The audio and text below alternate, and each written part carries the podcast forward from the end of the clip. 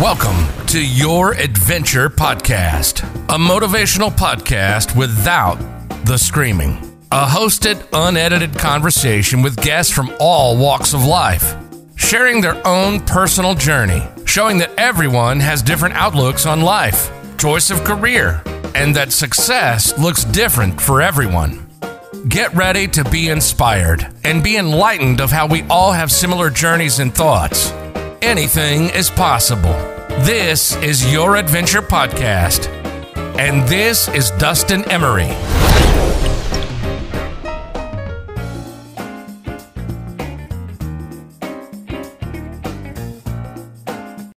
Hey guys, and welcome to Your Adventure Podcast, episode 40, part 2.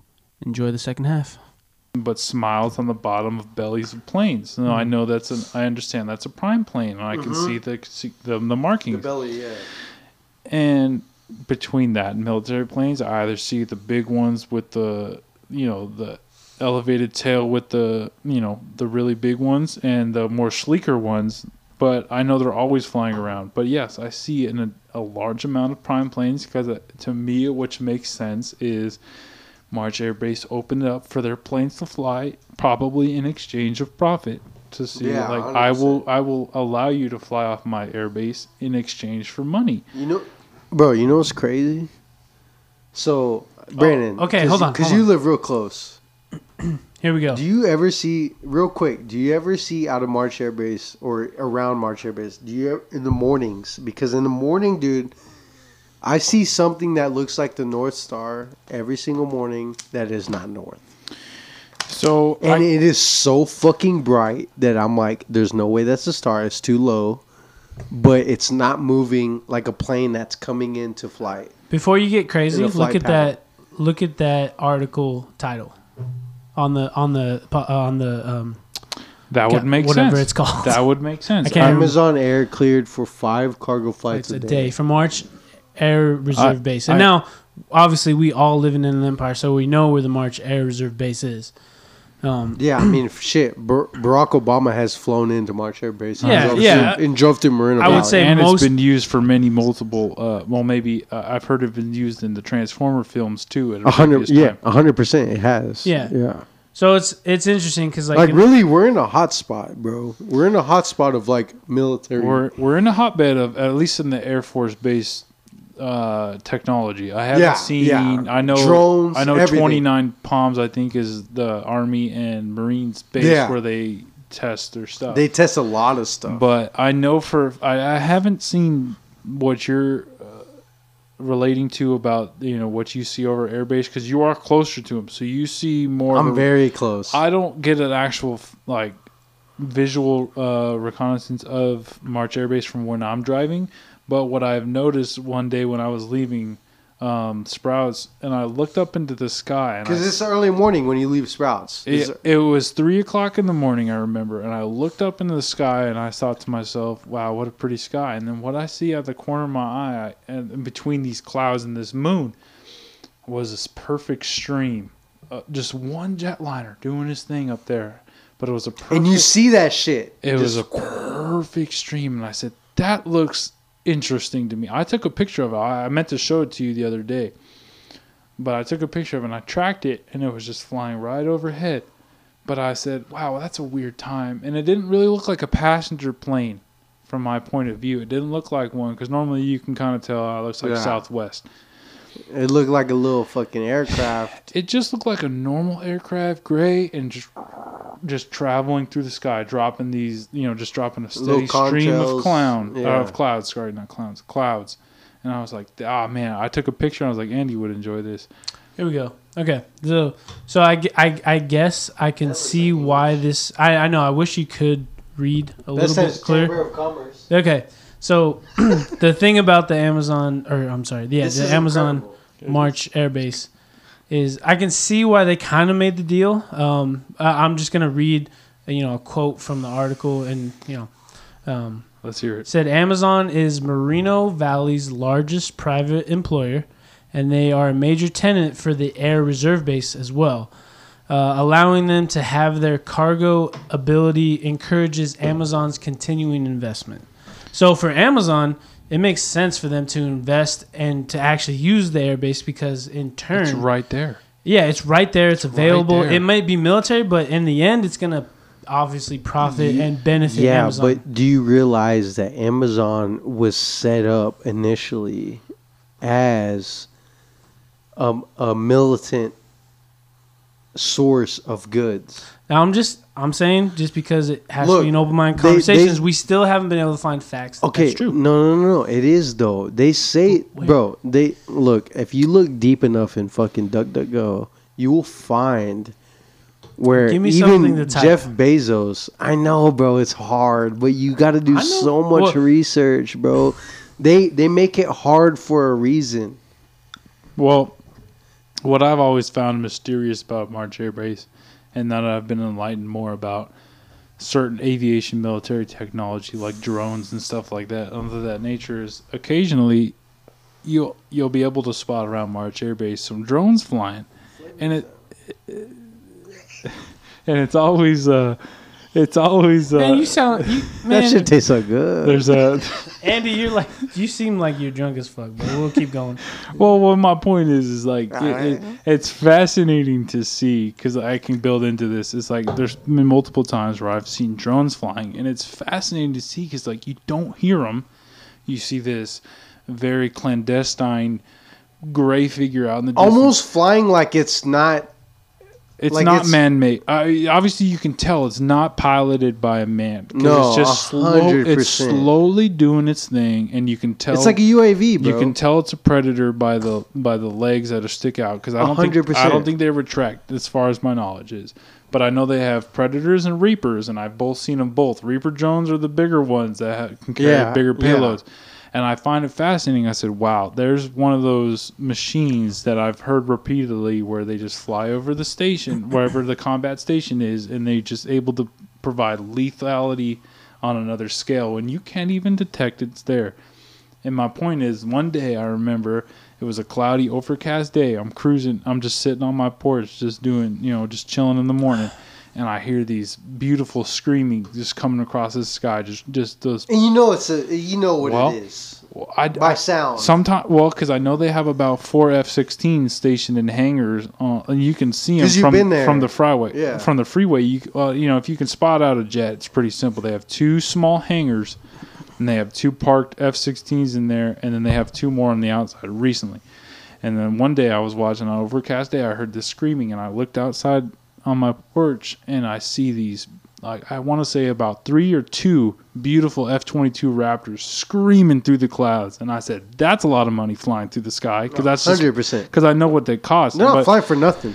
but it's it's crazy to think because it's like I'm, I understand they're probably doing they're doing exercises or they're doing drills, but it's fascinating to see one of those high caliber aviation military weapons flying through the sky because you know you don't have to take you long to Google how much does an F twenty two Raptor cost. Yeah.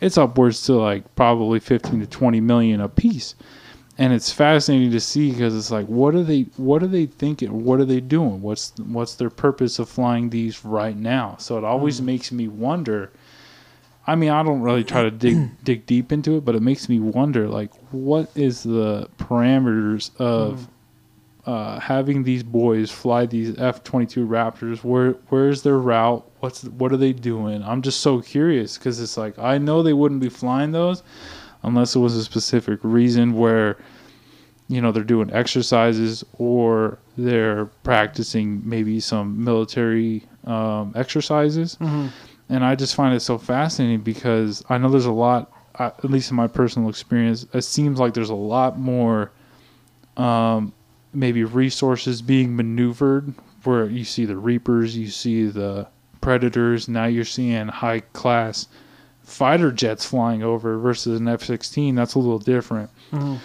Um, but I just find it fascinating because those boys seem to be flying all the time out with their big C-17s or, or whatever they're called. You know, the big ones, and it's just Yeah. like I understand that's a transport transport plane, but when I see jet fighters flying over, I always get curious because I know what lethality they're able to deal.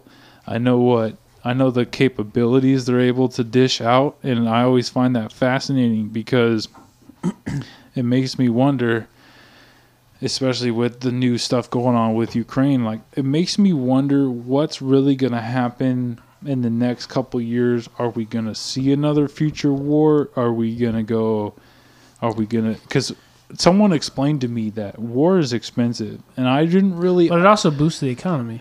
Weirdly. Well- 100%. Well, I just didn't understand when W two when you're kicking off and they finally attacked Pearl Harbor, Mhm.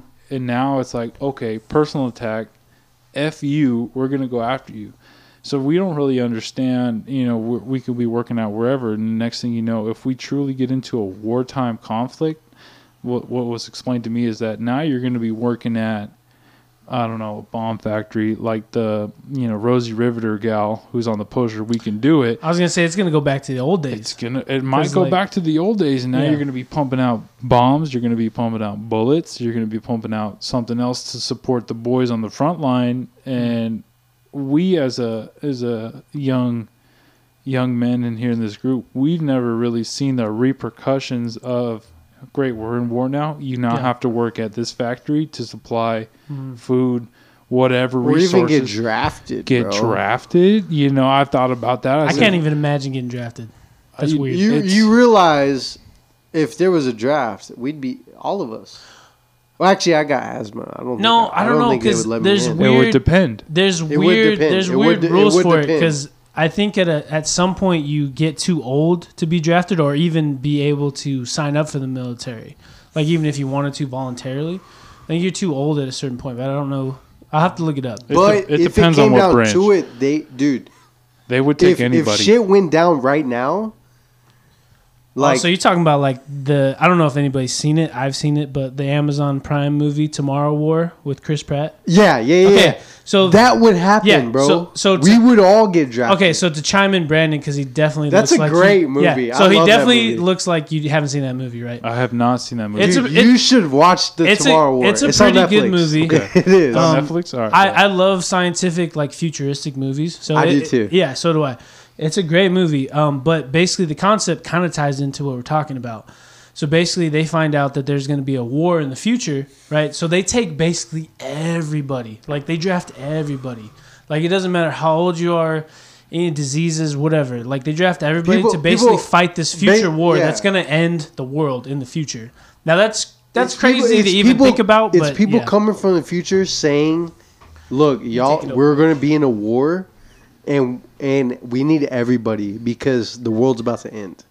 now, now I don't. Uh, in that reality, And then I- they start re- they start recruiting people based on if you're going to die or not.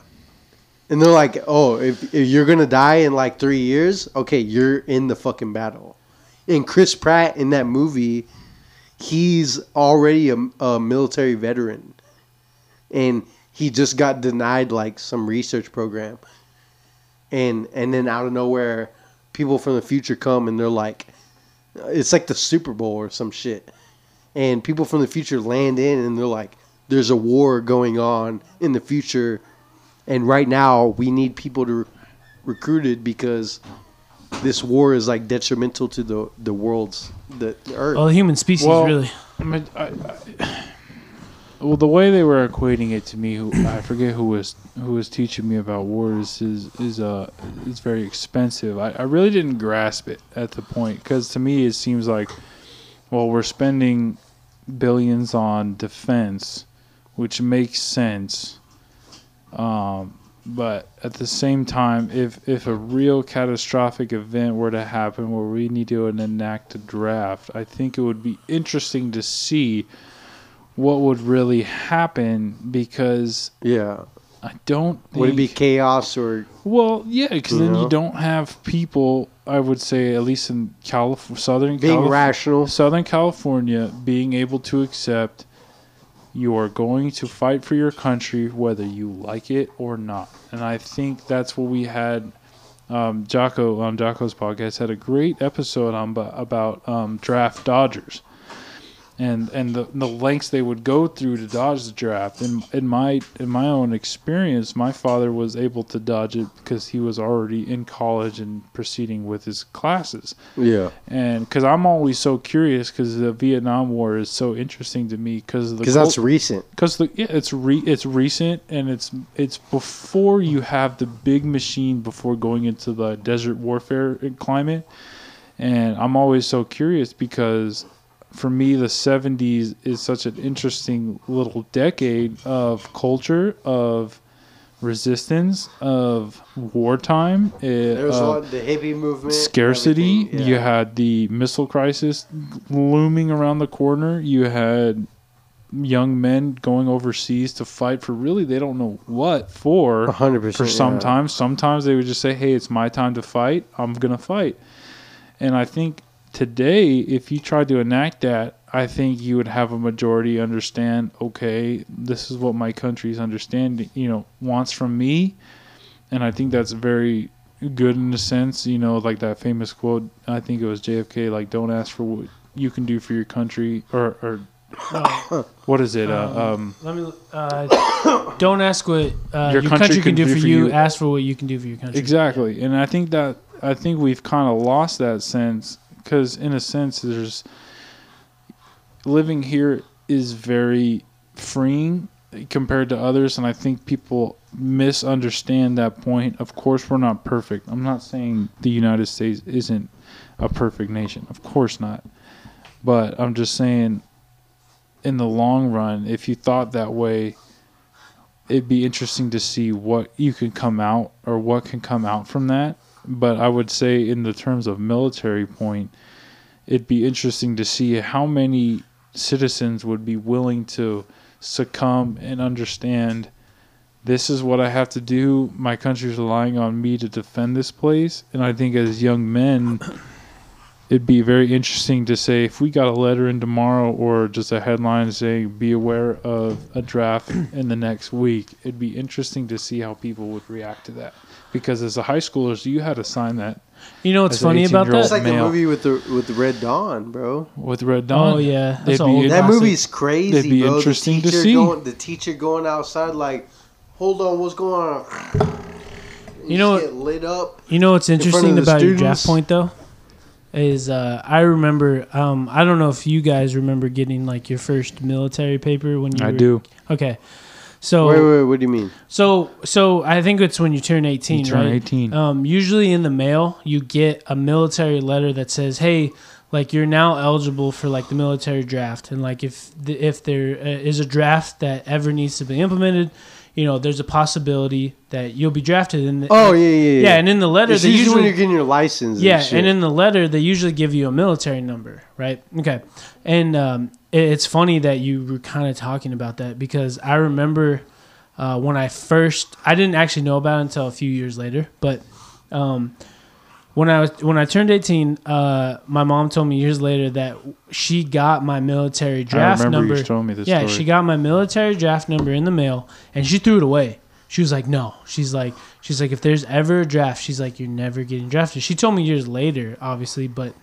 um, which in your mom's defense is a rational point because your mom I has seen the destruction and you're her baby boy so she doesn't want to see you ever get hurt well, so like my um, my mom's uh, dad, my grandfather, you know, he, he died when when I was born, unfortunately, but um, he uh, served in the Korean War. that's the son of a bitch war Yeah, dude he served in the Korean War, and then I have an uncle who served uh, in the Vietnam War as well.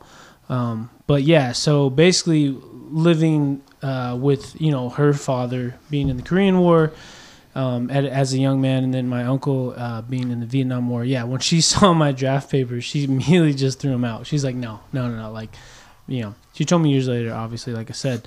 But then eventually, you know, the letters kept coming in because I technically, if I remember, I kind of had to sign it and just like um, basically tell them that like I realized that this is a possibility kind of thing. You know, so eventually years later, she was like, "Yeah, I could have gotten in a lot of trouble for doing that." You know, because I wasn't supposed to. Yeah, you- it's almost out. like you're dodging the draft. yeah, and, and, you know, obviously at the time I didn't know that. like George Bush. yeah, I didn't know that I was like And dodging the draft. I guess, but Yeah, I remember her telling me that years later that she's like, "Yeah, I threw all those people out," and I was like, "Why'd you do that?" I was like, "I could have gotten in trouble, or you could have gotten in trouble," you know. But obviously, you know, for our sake, we've never experienced that. Yeah. You know, we've Thank- never had a world.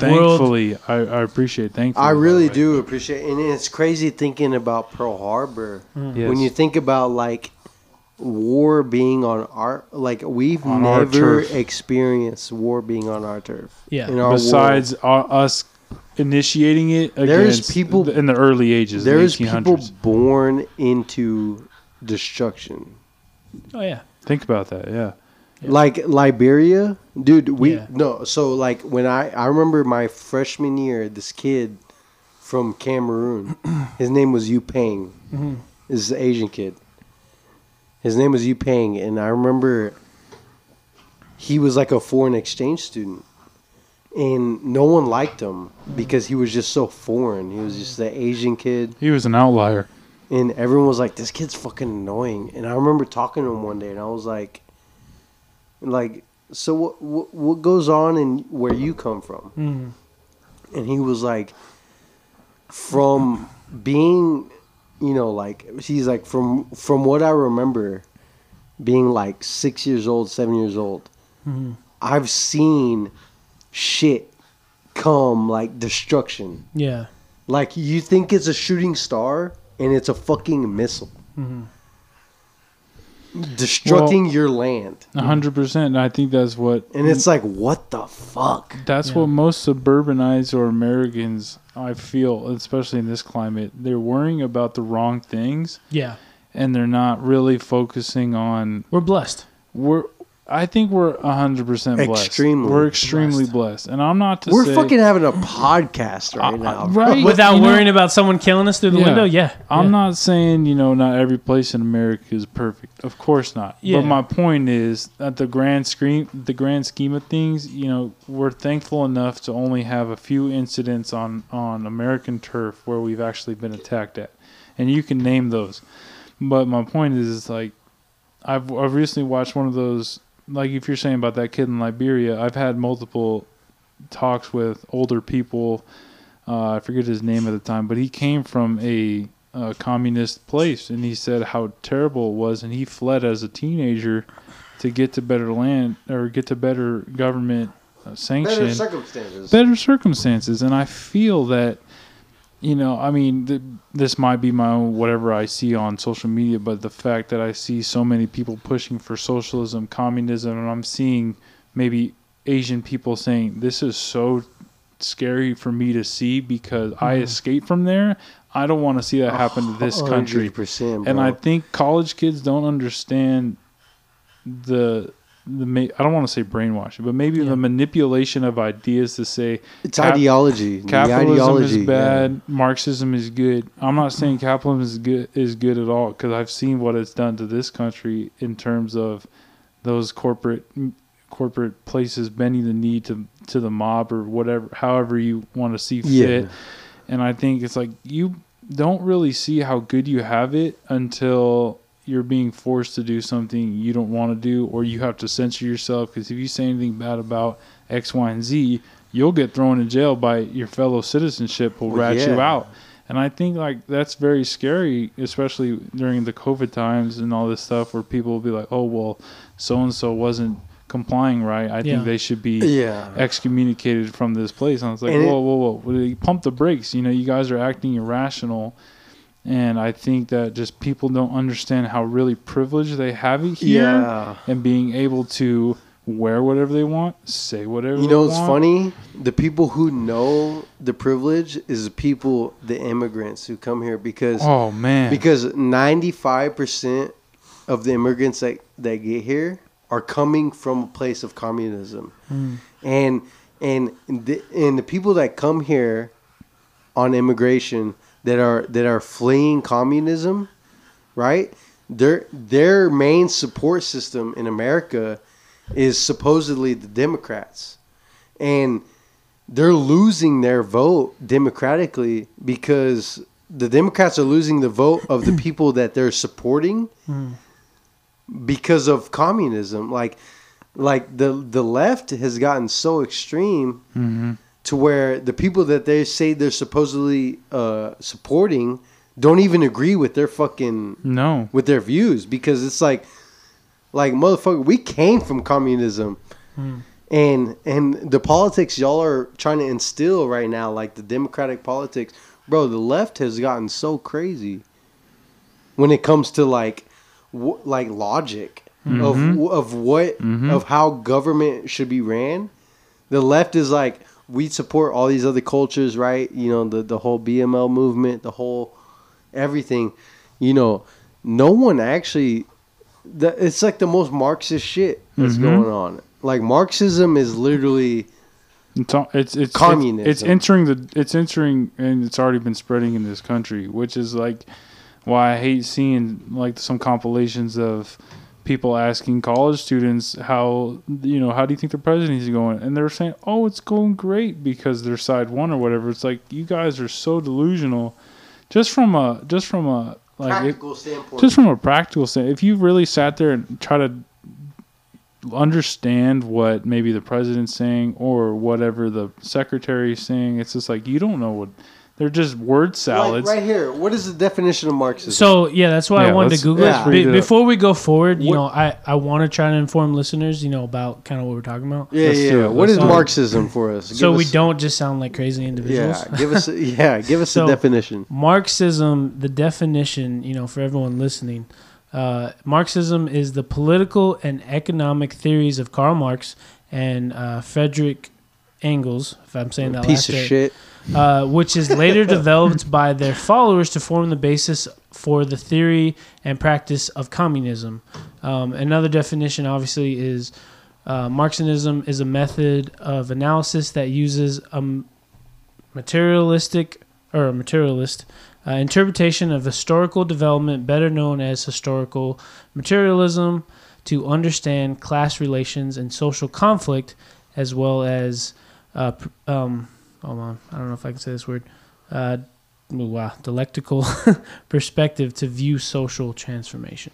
like literally it, what it is is an interpretation of culture to to guide what like what culture is supposed to be that's like, their, I- that's I- their ideology of a perfect system. a hundred percent i believe Now, one could beg though, or one could question: Is there a perfect system for an entire world, I don't think so. or or No. just an entire country, really? Because we're all separated. Obviously, we have the United States, you have Russia, you have Asia.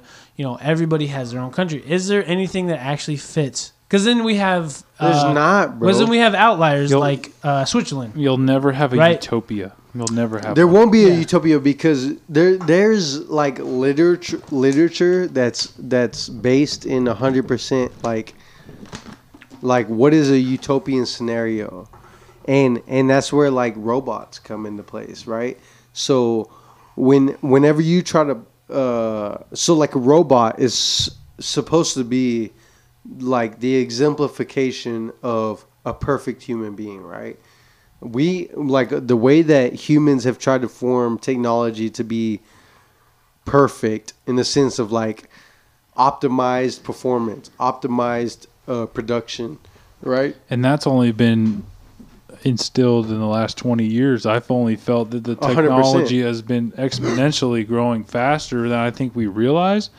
Because i remember you know like you said flip phone imagine i remember kids having ipod or iphones or something growing up I'm like wow you had an iphone? Like that's crazy to me because i could never afford one myself eh, or my parents could never afford one and i've always been blessed with a with at least a cellular device that can text and call but like i said my seventh grade year i had i had a, i got a Razr that's what i'm saying i got a Razr phone. It And was now- a flip phone and i thought it was the coolest shit. Of course it's the and then, coolest and then I remember like my fucking freshman year, one of my friends getting an iPhone three, and I was like, God, dude, that's imagine how cool that was? Yeah dude you're like And I, and I couldn't get one. I I literally my, oh, my I bad. was I like could have got you a drink. I was like, damn, can I get an iPhone three? I thought you no, were I can't get an iPhone three. Yeah. But but like the And amount of Now we're at an iPhone 13. Oh God. yeah, Yeah, and then yeah. kids are kids are A getting the iPhone 10s and then just doing their thing but it's just like imagine like I don't think kids understand the real um, ramifications of like. I guess it's more. Of, I'm not like envious of younger kids Mm-hmm. at all. I think it's just. I think I they're. am. I think their parents. I don't know if you can That's be though, because they're just growing up in a different age. It's hard to judge Uh, them for that. Because I mean, I Yeah, I remember yeah. like That's a good point you just brought up. yeah.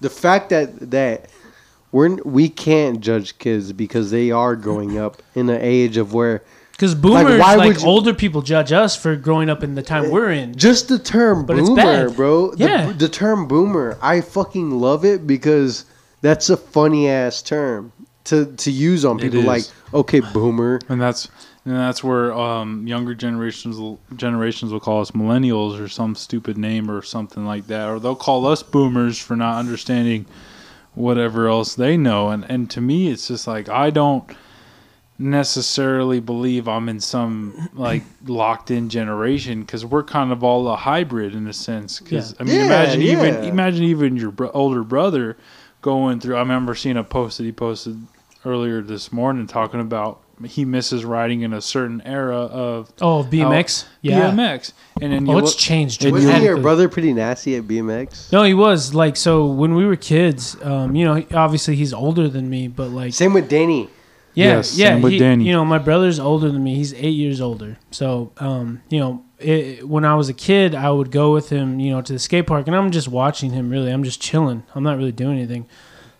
But yeah, when he talks about how BMX has evolved compared to his time, like, dude, some of the BMX people who are doing tricks now at like the X Games and Are just competitions, insane. yeah, it's totally kids are doing it in bike parks now. It makes no sense. Bro, dude. the last girl, the last person that won for the females for Olympic skateboarding, Mm-hmm. this girl was fucking like 12 years old or Yeah. 13 years old. So yeah, when he posts stuff about that, about like how it was back in his day when he was riding BMX, like compared to now, I mean, people are just pulling off insane stuff, and um, not that it's bad, you know. It basically No, just I don't think it basically bad. just means that the sport is evolving so much and getting better. way Yeah. more rapid. To to your point Yeah. about skateboarding in the Olympics, that's a new thing. Yeah. Like skateboarding has never been in the Olympics, and no, I remember watching- been. Skateboarding used to be like the fucking loser thing to do. and Well, I it was hated. You like, oh, Yeah. you skateboard? Oh, you wreck No, you're doing nothing with your life. Yeah. You're skateboarding. I you remember know? looking at an interview with Tony Hawk because he's you know kind of the god of skateboarding. I guess. He's 100%. he's one of the the He's the godfather. He's Yeah. one You know, you look at the fucking, uh, what was it called? Well, yeah, the Dogtown guys who all the I had a poster on my fucking wall, dude. What was it? Yeah, the Dogtown guys. Yeah, I know who you're talking about. But yeah, I remember watching like this interview of Tony Hawk, and he was talking about how excited he was that skateboarding was now going to be a part of the Olympics, and he was excited for that. He's like, man, he's like, when we were doing you know skateboarding, we weren't trying to get famous. We were just trying to have fun, do tricks. you know, Especially blah, Tony blah. Hawk, bro. Yeah. He was like a this skinny ass dude. You know, he wasn't even accepted by his own peers. Yeah, exactly. Well, because he was, was- frowned upon for ollieing up his up his uh vert, up his vert shit. He was Well- ollieing off of tricks to do shit. Well, And because people ska- were like, "That's cheating." skateboarding back then too was well, I my knowledge of skateboarding is very sparse, but I mean, I remember watching Lords of Dogtown and Yeah. and- Everyone knows Lords of Dogtown. I mean, and you know, Everyone and you Lords understand Their what, tricks were well, minimal. and you understand what they're Yeah. they're Minimal. normally just kind of street rats. They're going to go surf, yeah, and then what they they were pavement surfers. well, they're pavement surfers, and what they really started off on was empty pools. So Yeah. they did the vert. So Yeah, I think 100%, I yeah. think that sprouted off to Tony Hawk. 'cause he's like, well, I'm just going to do vert stuff because I mean I haven't seen Tony Hawk really do street street skating No. like no, no, no. like you see now, and I think that's where you have like Rob Dyrdek implementing street league co- competitions where you have set up rails and you're doing things, and I think it is really cool that now they have it in the Olympics, and Yeah. I and That just- is fucking dope, dude.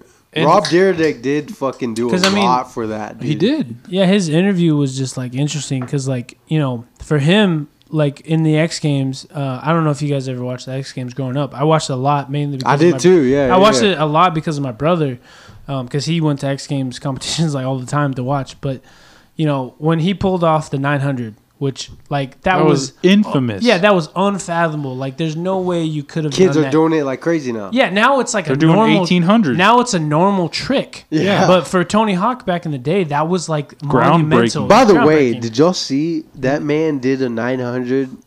oh yeah, his like I a saw year that, ago. like a last nine. He said it was his last nine hundred ever, but I don't Well, know how true that is. he's getting up Dude, there. he He's old, worked, yeah. but, but he worked for that for like two hours, Let me and see if I can pull it up. That is fucking insane. Well, and, and I wanted to stem off and, and Just eating it for an hour and a half, and then he lands. well, it. that's the beauty of like skateboard and these board sports. But I wanted to, to stem off and talk about the Olympics. And it's to me, I know there's an Olympic going on right now, and I think it's just really sad because I remember growing up and when people were going to the Olympics every four summer Olympics four years, like it was an event. It was an event that everyone kind of partook in. And they all just said, "We're gonna watch Team USA compete in the Olympic sports. And now I feel that it's not so recognized, and I feel really bad for the athletes to an Wait, extent. USA athletes? Or? Well, just in general, like all the, I think the Olympic Games is is a beautiful thing Hmm. for the world a hundred percent. because it just it just breeds these people who have this mindset of I'm going to compete in this sport and I'm going to try to compete at the best level. And when they get to the Olympics, I think that's just a monumental feat whether you win or, Or you not. lose. And that's I think that's just admirable because you think the average Joe watching the Olympics, he's gonna see. At least I'd hope appreciate. If you see a pole vaulter doing his thing, like you Yeah. gotta appreciate, bro. That guy's flying up a pole. That guy's skiing down this. He's running however much distance. Like what's that? Usain What's that one that they do with the marathon where it's like they're skiing and they had to fucking shoot something? Oh, something? that's like. Oh, yeah, I think that's yeah. like dude, cross. that That's a shit's sport. crazy. like bro. you look at that in the winter it's like a cross country skiing where you have to shoot a target. I think it's like cross country something or other. But Yeah. it's just so beautiful to see now that I've know like I've competed in small amounts of games and it's just like Yeah. the competing factor and I wish it was more welcomed again where it's like hey we're going to take the time to watch our top athletes mm-hmm. perform. That's and, why- and I wish it was more prevalent now and I feel like maybe since covid hit it's taken a dip where people are not interested in those things anymore even like the Super Bowl. Hmm. I take that maybe with a grain of salt, but I say that maybe for some it's a big deal, and then nowadays I feel it's, really n- just it's- about the party. It's honestly. not so well. I understand it's about the party, but that's the fun of it. it. You go to a friend's house, you go Yeah. to a relative's house, and you all watch the Super Bowl and you have fun. But nowadays, I don't feel like that's I like have a a- thing anymore. I have a great thing to comment about the Olympics, but um, before we do that, let's let's watch Tony Hawk at Yeah, 52 watch- years old. Or no, I'm sorry. Tony Hawk lands a 900 at 48. At 48 years old, yeah, yeah, that was the last time he did it. He's gonna Yeah. hit this mug. Let's see if I can actually get this video. Uh, yeah, skip Yeah, that. skip Skip, that that, ad. There's too many ads now. By the way, Tony Tony Hawk's uh, homie Jason Ellis, He's cool. Is he down? he's fucking talented. Is he fired? bro. He's Yeah, so get, talented. Get right in the middle there, James. He's Yeah, like yeah. Tony Hawk Jr. I'm gonna yeah, I'm gonna fast forward a little bit so I can get to his trick. Well, a, a mini coupe. And then what I wanted to add to this is like, There we go. Yeah, yeah, let's see this here. So now he's he's going up and down its vert ramp right now. I remember he tried so many times. Yeah, he fell Oh yeah, dude. so many times before he actually got it. it was like all fucking day, dude. Yeah, And I think people don't realize how so physical skateboarding really is. And I mean, I I skated. look how tired he looks. You know, I mean, I skated for a little bit, nothing to this extent, but I longboarded more. But you know, to be able to do these rotations in the air and get back up at his age, Oh, definitely. you know, He's forty fucking eight, bro. he's 48 I'm he's- 27 and I know that shit hurt. and he has to do three spins and land it correctly. Look, correctly. real talk. I used to fucking skate Mm-hmm. a lot. When I first moved here, This might literally be the the, one. Only thing I did was skateboard. I That think- was like my that was like my thing. That thing. was your thing. I That was- Here we go. Here we go. Here's the one. Look, I think he finally does it. boom, full three three rotations around so to make dope, it 900. Yeah, and then you just spit out the skateboard. That's all you can do right there. Boom. Done. Spit it out. You're done. Dude, I'm but when he did that for the first time in the X Games, like, dude, like the place went right nuts. there, Nuts, look, dude. That feeling right there is probably oh, the Oh, where he throws feeling everything in off? the world. He just throws it off. I'm done. I fucking did it.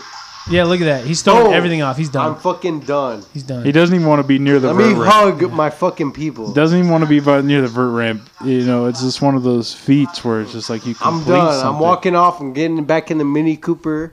And It's I'm a done. nice fucking advertisement. Driving off into the sunset. But I think like Yeah. That's crazy, bro. you know, wh- I was recently watching some slope style. Baby boomers. some- well, that's the other search. I was watching some slope style snowboarding where recently I've been watching ones where they're sanctioned on a course, but this other one I was watching where they would all all these riders would start at different times, but they would go down the same course. So every time they would go down, it would be a new imprint into the trail. Yeah. And I was just so fascinated because it was really cool hearing the commentators saying, even though these gentlemen are all competing, if you look at the the player or the comp- the competition tent where they're all all the snowboarders are watching them compete, it's nothing but like hell yeah, that guy just did that. That's sick, because it's a cool environment where all these guys know at the end of the day they're competing Yeah. and they're gonna have fun. But at the same time, it seems like at least in snowboarding aspect, the camaraderie and like the team playerness of like I know I have to compete against this person going down the slope, but I can give him props for doing some crazy cool hmm. stunts. They're all contributing. They're all the- contributing, and it's Yeah. nothing really overly like, hell yeah, I'm I'm the top dog. I'm better than you. It's nothing very forceful. It's like, hey, go out there, have fun. You know, I'll see what score I can get, and I think that's very valuable to sports. And I think that only happens in certain sports because other team sports, they're very, like. I think if you took football, you'd be like, oh, I'm a I'm the better quarterback, or I'm the better X, Y, and Z. And I think that kind of That's why I love stinks. Golf, bro. Well, that's Yeah. what I wanted to piggyback on. Yeah. uh, before the Tony before the Tony Hawk video, is like okay. So in recent years, and I'm sure Andy can probably back me up on this, is is in recent years basketball for the Olympics, the USA team has just been totally dominant. Right? Oh yeah. totally dominant, right? Because other countries just really didn't have the players or or um, I don't know the necessities maybe, or whatever you want to say You know, to really compete with USA. I mean, you know, I, Except for Australia for some reason. yeah, or Spain maybe, but like, but Yeah. I would say in the last maybe few years, especially uh, what uh, last year's Olympics, I guess It's you could big, say. it's gotten real competitive. All the other countries internationally, like their players are getting better. Dude, they're I mean, fucking good. they're amazing. Australia? yeah, no, yeah, Am- uh, Australia, and then we have uh, Luka Why why Doncic. why from- Patty Mills go hard in the Olympics? Yeah, so the Yeah. other countries are getting better, which I like to see because I love to see that. Uh, yeah, I love to see that because you know, watching, you know, obviously I want the USA Olympics to win Of course, basketball because that's your home country. Yeah, you know, but but to see them win by 40, 50 points a game, it kind of sucks. Yes. You know, but but now in the recent you know years over the Olympics, like other teams and other countries are getting better, and it's it's funner, it's funner and nicer to like see that. It is. That everyone is kind of coming together. It, it, it's full circle, I guess. because at the end of it, it's a competition. You're having fun. You know, it's it's beautiful to have t- have country pride over Yeah. like my. And you know, when I saw, I think the recent one, the Jamaican team, the Jamaican runners and female, like you have Usain Bolt. yeah, He's an absolute legend, Yeah. which in his own right he deserves to be. And I applaud Yeah. the I applaud the man when he takes W's because it's like good for you, Jamaica. Good job, you Yeah. know. And especially when I see, I think the Jamaican female runners got a gold place. Oh it's my like good God, for you dude. guys. like bro, there's one girl I forgot her name. The Jama- the Jamaican girl that just broke like all the records. she got like suspended for a year or something. oh, was she? that the I don't know. was that I the don't know. marijuana no. thing? There's Maybe, no. yeah. There's one girl that was a Jamaican runner, and she broke like every record this year, Which is great. I love seeing that. which is fucking it's, awesome. It's dude. so cool to see other, especially like Jamaica or whoever beats. Oh, I think know, it's this one. I'm not trying to say USA. It's USA. the girl that beat that beat the most famous like track running Right, girl right, right. that was from Jamaica. I'm just saying it's cool to see. I mean, of course. And I'm- even even within the Jamaican runners, you see the competition. oh frick yeah! Of course I want USA to win, but when when you see another country win, you, you know you just you just you just congratulate them. It's like good job for you guys. Cause, Yeah. Because at the end of the day, Bro, track running is one of the most intense like Olympic venues you could watch Oh, because it's so cool, it's literally just seeing who is physically fucking just and that's on it. their shit. and that's it. It's so cool to see. I mean, this Her, yeah, This bro. athlete- this bitch right here. This athlete, dude. Let me see. I'm sorry. Oh, Shelly Ann Fraser. Shelly Ann Fraser. She, bro, she is literally competing against her two other Jamaican female runners, where you know she is like, I don't give a fuck. I want to win. Right. And I think that's a beautiful I have thing. so much respect for this girl right here. This girl right here. Let's see if it'll play. Yeah, let's see. Shelly Ann Fraser, bro, that is one of the because she doesn't give a fuck about the other Jamaicans, bro. She is literally trying to win. Look this at her shit. go. Look at her go. This bitch right here. It's- Dude, all f- one, Boom. first place, second place, third place was Look all at her. Jamaica. And right She knows. She knows. She just broke records, and she knows she just beat her own fucking country. And I Yeah. think that's just beautiful to see because look at her. Like she's just she's jumping for joy right now, but she's so excited. Like she trained She can't even handle it. she Look at trained that. months for this moment and just I can't imagine the feeling of being on those blocks and just being like, "Ready? This is this is what you train for. Go." It's And interesting that you say that too because bolt. um, it's interesting that you say that because like uh, I've seen like uh, like you know how a lot of Instagram profiles how now are like motivational, like entrepreneurial or whatever you want to call it, and uh, they use Look at that sentence, bro. Real quick. It's What's taken say? her five years to look like a sprinter that yeah won. Okay, That's what I'm so that's actually going to tie into my point. That's Five going to years. beautifully tie into my point. Is a lot of profiles now on Instagram, you know, motivation entrepreneur or whatever, and they always use Usain Bolt. He trained for 20 years to be the fastest man in the world to basically run in the Olympics one time for 10 seconds. time. For 10 seconds. For 10 seconds. He trained for that many years to run for 10 seconds. And it's like, that is insane to even think about. but when you break it down to that, like, you know, small element, basically, I guess you could say, it, it's a crazy. It's like, so- Because it- how many people are dedicated It's like that? beautiful in a sense. You could see the same thing in if you look up 08 Olympics Kobe Bryant. Look that up. yeah, that's true. Look it up right That now, a good- bro. No, I know. Hey, Because, hey, no, don't the talk to me the- about Kobe. He's my I know, boy, I know. dog. But Come the on. beautiful thing about that, RIP to my guy, the Bean. I know. Look up to a 2008 Olympics Kobe Bryant. He was an animal. When you an animal. see other fucking crazy NBA stars cheering on the bench like they're fanboys over Kobe Bryant. He was an MVP that year, dude. Look at look look click You- that video right there. You do Let's realize see. that, right? click Let's that, see click this. that, click Hey, that. no, I know, I will. But This you- is this he- is hey, when the when the he had dream just team- lost the finals. This was the redeem team. no, I know, but he had just lost the NBA finals to the Celtics. It was 2008. hundred percent. He won he his was first. hungry. He won his first and only MVP of the regular season, and he Yo. lost the NBA finals. when he got robbed two years prior of MVP. Yeah, he should have definitely had more. Because Because 2006 and 2007 I. Kobe after Shaq, I that's digress. MVP of the league. Steve Nash robbed that shit. Yeah, whatever. I digress. It's okay. But So, so but this is him in a game versus in the Olympics, Spain. right? yeah, versus Spain. Spain. This is a gold medal Olympic game. gold medal game. Yeah. And and literally you can see everyone in the NBA that are the stars rely on Kobe. Because they just have to filter him the ball, and he'll gonna make, he's gonna make it no matter And Coach what. K, Coach K, one of the best coaches of all time, said Kobe is the best player I've ever coached in my life. Yeah. Oh man, it's so sad. Yeah, it's it's very disheartening to hear. You know, I remember the day I know. that that it happened, and I I almost didn't believe it. I said, "There's no way." Oh, There's dude, I, no I, way. I woke up and the first thing I saw was TMZ report, and I was like, "Nah, it's fake because it's TMZ." It's TMZ. I, w- I was waking up on a Sunday, yeah, Sunday morning, and I saw the reports. I was like, "Nah, Kobe didn't die." Bro, your cousin, God, I hated that. your cousin Worst day. was the one I was working on a Sunday. Oh, and your Tristan? cousin, no, no, no, no, Trevor. oh, Trevor. Okay, and yeah, and yeah. literally it was yeah, a he's, a Sunday big, at he's a big Kobe fan too. and I was just working that day. I. I worked overtime, hmm. and I'm working, and and Trevor literally was crying, and he said, "Bro, Dude, did you did you see?" And I was like, "What the fuck?"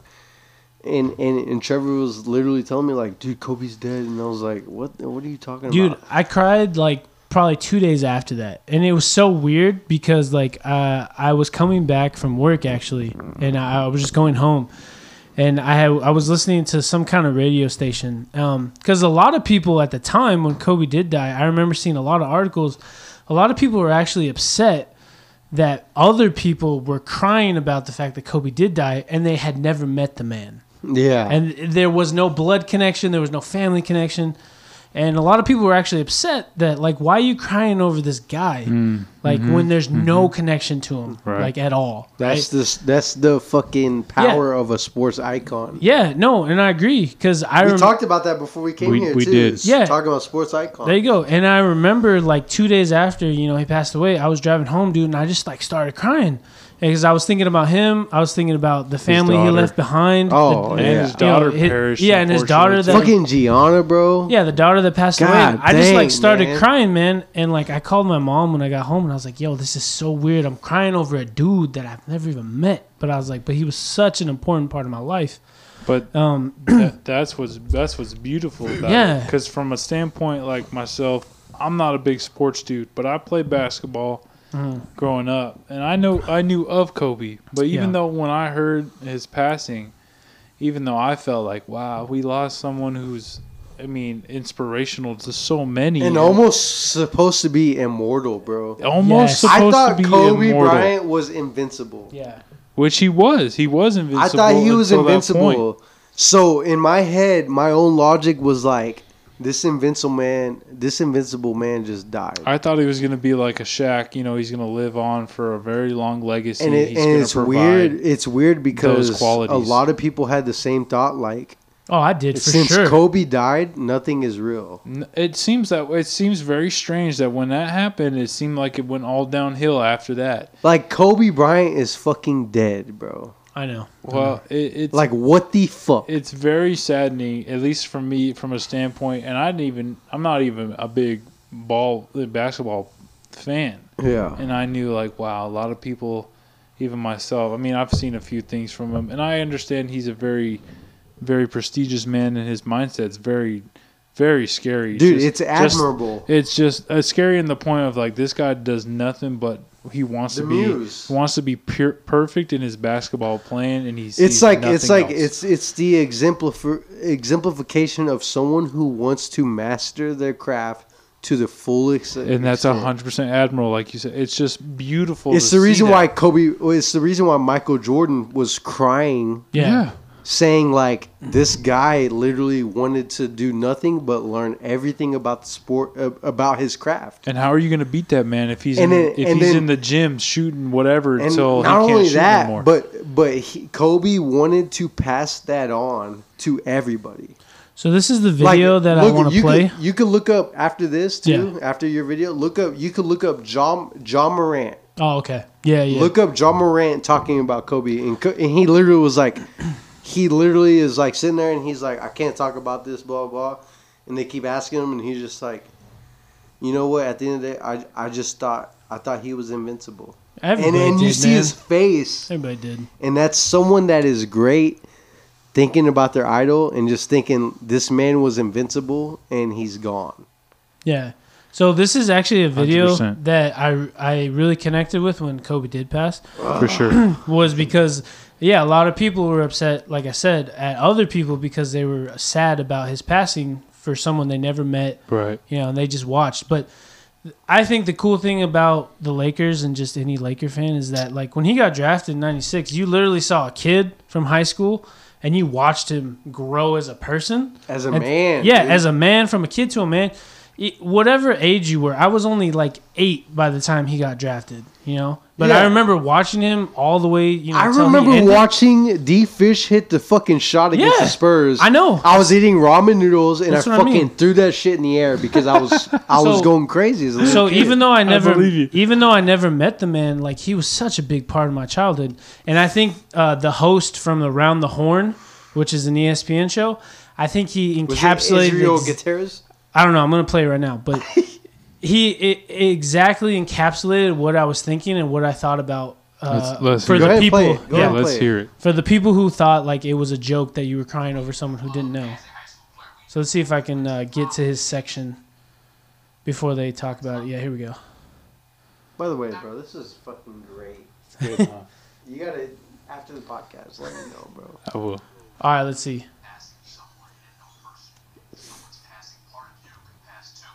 This shit made me cry, bro. I swear to God. I know. Can you guys hear it though? Well, we can hear it, but I mean, we'll have to explain it to the listeners. Uh, the podcast it's okay, but as long as you guys can hear it, we'll, we'll do Yeah. it. All right, go ahead, go ahead. we can hear it.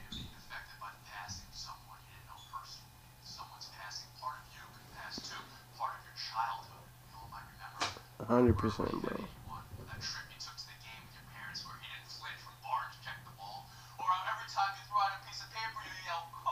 Yeah, Oh, yeah. absolutely. Kobe. You had to. No one in the sport of history Never. has been that iconic. Never. dude. I'm telling you, bro. By someone's passing is Because I'll tell you what, in the most pure when you you say that no matter what, even if you're making some, just I mean, especially now, out of just respect, you just you just say it. I think even even if That's a I'm not, beautiful ass picture, bro. That shit breaks my heart. I know. The Wizard of Oz fucking Halloween picture. way we carry forward changing. The story was just being told. It's in that way we carry all the way with us. Because the fact is, no one's path is theirs alone. No one's life served one purpose. Kobe Bryant, again, exceptional in this regard. The ways he united people, encouraged people, provided a mentality.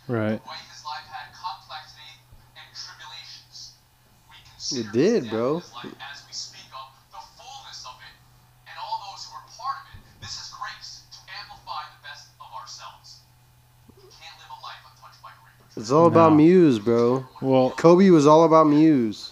Yeah.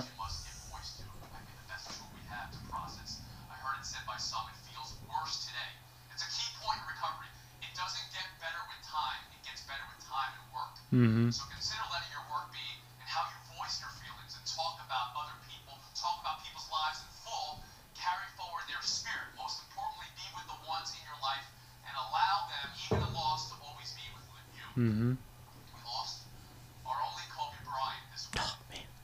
There will never It's just tough, dude. I know. Well, I mean, considering just like you know yourself, James, you know you have a, a whole portrait of the gentleman Kobe Bryant up on your Right wall there, here. bro. That's You the know, I- iconic. By I the way, shout out to Nick Emery for taking that picture right Yeah. there. I knew he had to be in my studio, that is a man. fucking Like- dope ass picture. Because your brother took that, right? Yeah, my brother took that picture. I knew when I started this podcast, I was like, dude, Kobe has to be in the room somehow. And it's a picture of him on the court, standing right in the Staples. Yeah. and it's Middle- still the OG middle of the Staples Lakers- before it was the fucking logo. Crip, the fucking. That's another conversation. I hate that shit, I know, I know. I hate it. I I mean, know. I think it's just beautiful that, uh, you know, like yourselves. I mean, I've never been a team. I've never had a team that's like I can relate to. I've never been in, in a sports arena or fandom per se. So, I, from an outside perspective, even though I don't know Kobe as an actual player, I know what he's brought to the game. I know that his spirit and legacy will live on, obviously, forever Yeah, dude, but it's, just crazy. It's, crazy. beautiful to see the man like one man has impacted so many people's lives and they you don't even know the guy and you just can appreciate the level of competition his mindset the way he brings maybe a team together the maybe the way he brings a team to championships and just oh, the dude, fact that he can he can perform and just have that just the destructive mindset of just I want to win whether you guys like it or not. Like Look, I'm about to I'm about to jump on the laptop right now. Yeah, jump on the laptop, Look, I'm gonna show you this clip of, that shows the embodiment of Kobe. for sure. I mean, I I just find it so fascinating cuz many sports players haven't impacted me at all and just that's again coming from a, a place where I don't really have a very good s- sports team related incident. I don't have a I don't have a sports uh, team that I can back 100% just cuz that wasn't in my family base.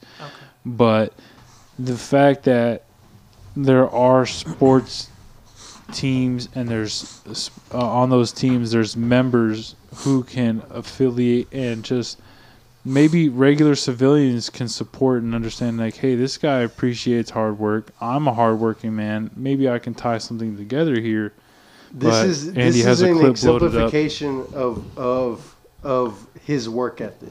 okay Click on this. All right, so uh, everybody listening, we're gonna You know, you know what this clip is. yeah, is. no, I know what this clip is, but anybody listening, you know, basketball fan or Laker fan, I'm sure a lot of people can remember the 2009 NBA Finals. Mm-hmm. Uh, Kobe Bryant, you know, uh, his team, the Lakers, you know, they're up two to zero already. You know, on the on the Orlando Magic. which is a good lead yeah, it's a, it's a great lead. Yeah, for Um, NBA Finals.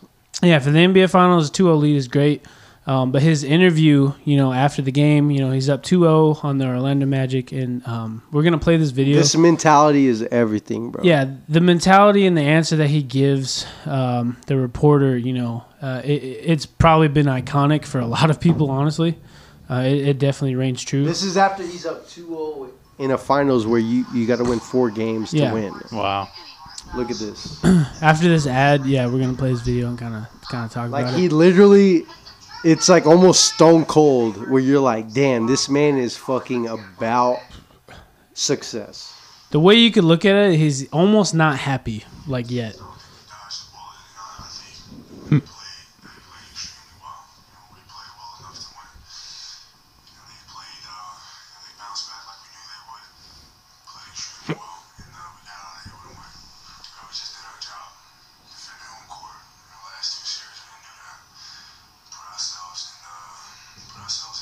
You're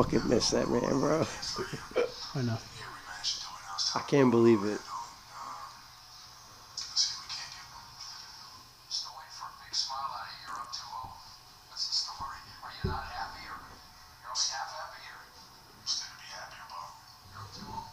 Job's not finished. Job finished. I can't believe it.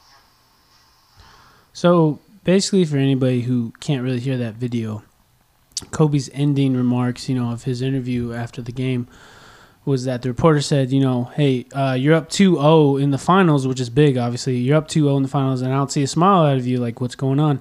Are you And not happy? Yeah, you're not happy. And Kobe basically remarks, you know, he doesn't smile. He just says, hey, he's like, He's like, what's know, there to be happy about? yeah, what's there to be happy about? The job's not finished. And he basically asked the reporter again, you know, is the job finished? You know, because you have to win four, you know, to win the finals.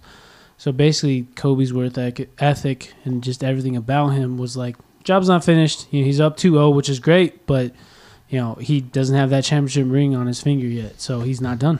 He's literally telling the reporter, job's not finished. Is the job finished? It's not. Well, what's there to be happy about? That's that's a that's a beautiful mindset to have too, because you know, I mean, if you look at any other job or profession or Before we go in, I, I this is a Yeah. very interesting podcast for this uh the this young podcast that I still have.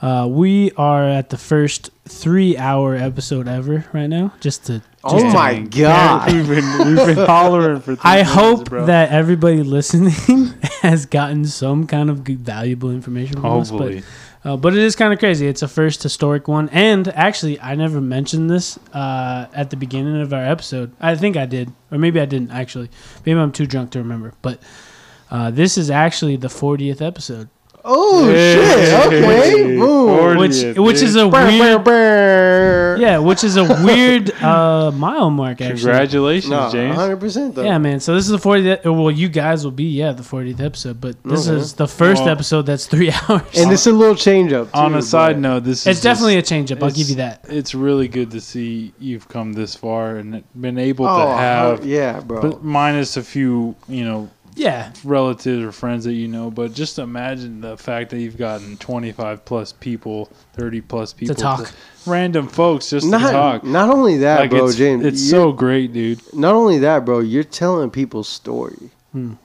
And and I think that's what the true value is, bro. Like not even bullshitting you, bro. Like you're literally getting people's stories out. And I think that's more important. That's a more important value than than you can even fucking attribute to I think so. because you're you're you're letting you're allowing people to get their story out that people can relate to Mm-hmm.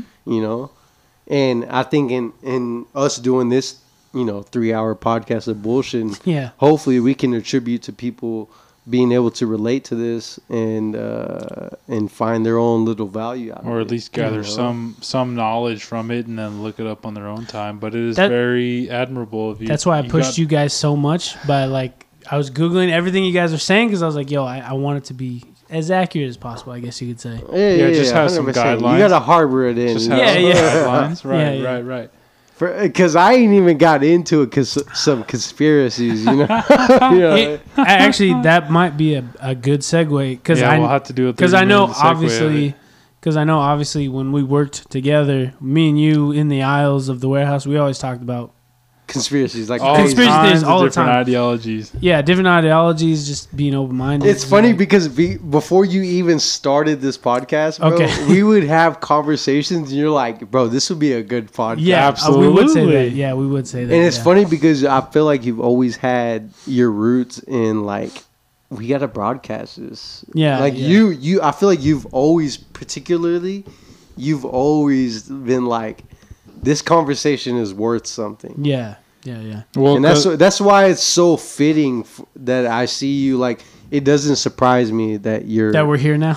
a hundred percent. Well, because whether we're right or wrong, at least we're we're having a long form conversation about random topics that you know some people may relate to Kobe, some people may Mm-hmm. relate to you know the Olympics, some people may relate to whatever Conspiracies? conspiracies, Eh, whatever you it know. is, I you mean, know? it's it's nothing wrong to have these conversations because some people may be I don't want to say in the closet about it, but maybe just be skeptical of talking about it because they don't want to be perceived as oh he's just that weird dude who's now talking about nonsense or something. And it's just like Yeah. well that's not fair. You, you should I always felt like the weird dude you talking should about nonsense. yeah you should be able to to question certain things without feeling any backlash or have people say oh I've never thought of it that way I've never you know I've never heard of it that way. Well, can you explain more? And then That's you're able- what, bro. low That's key- actually why I put it in the intro. Nice. If you listen to the intro of the guy who who, who announces the show, is like I I, I do from talk. all walks of life. yeah, from all walks of life, and you know we're all on different journeys, right? yeah. of life and success. But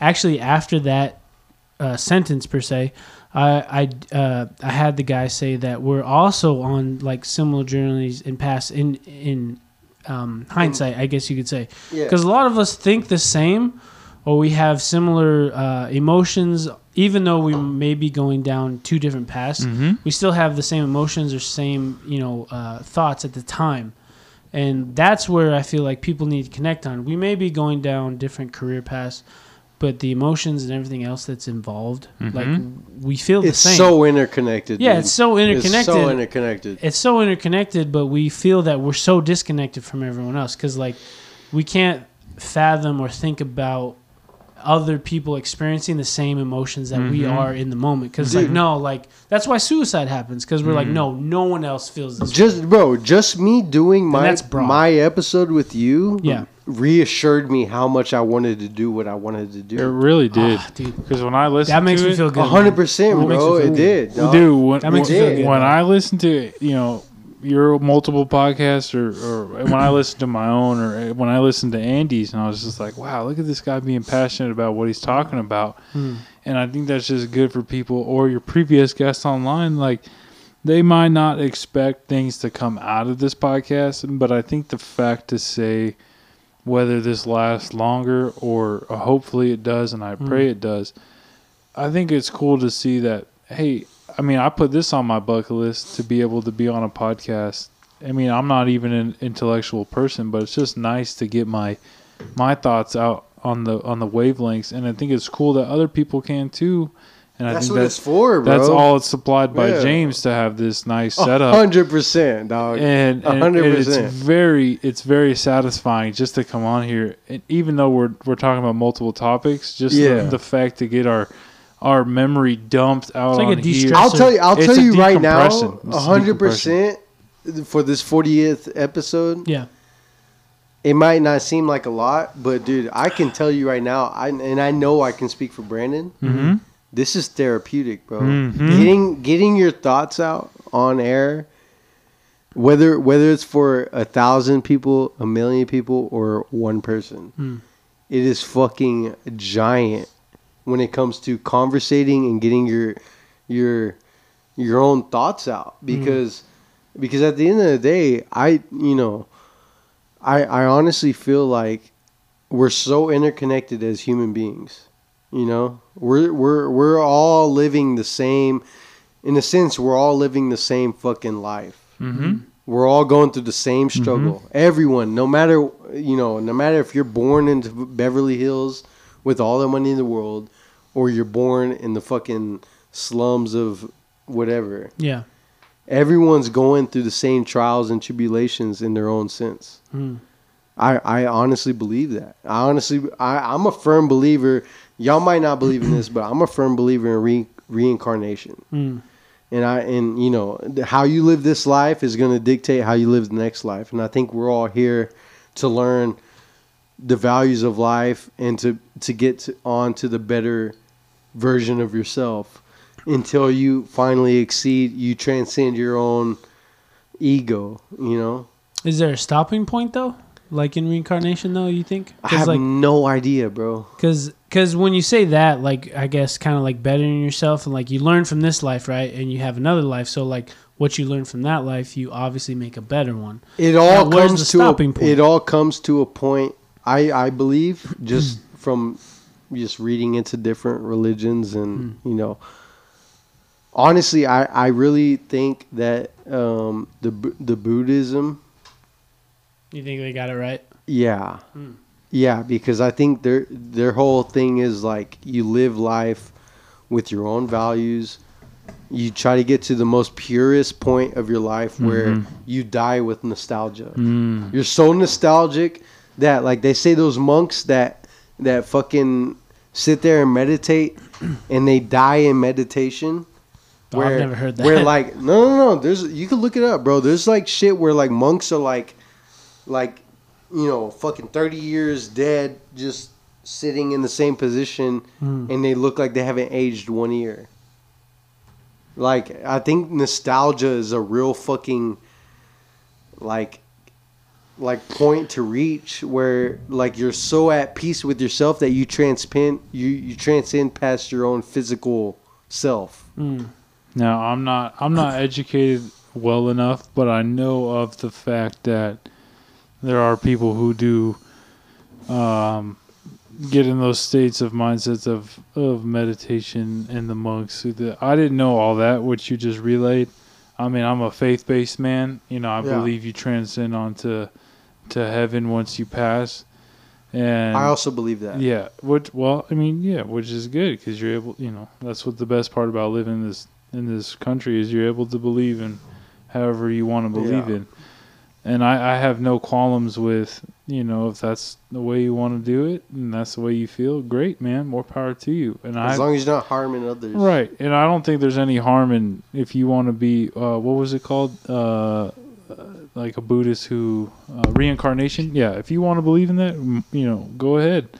And I think you know, as a faith-based man, I I just aspire to do better in the faith of Christianity. To if you if you follow and abide by the the Bible, you know, hope you know, and you believe in the Savior, you transcend onto heaven, and then you come back onto this earth once you know it's all said and done Yeah.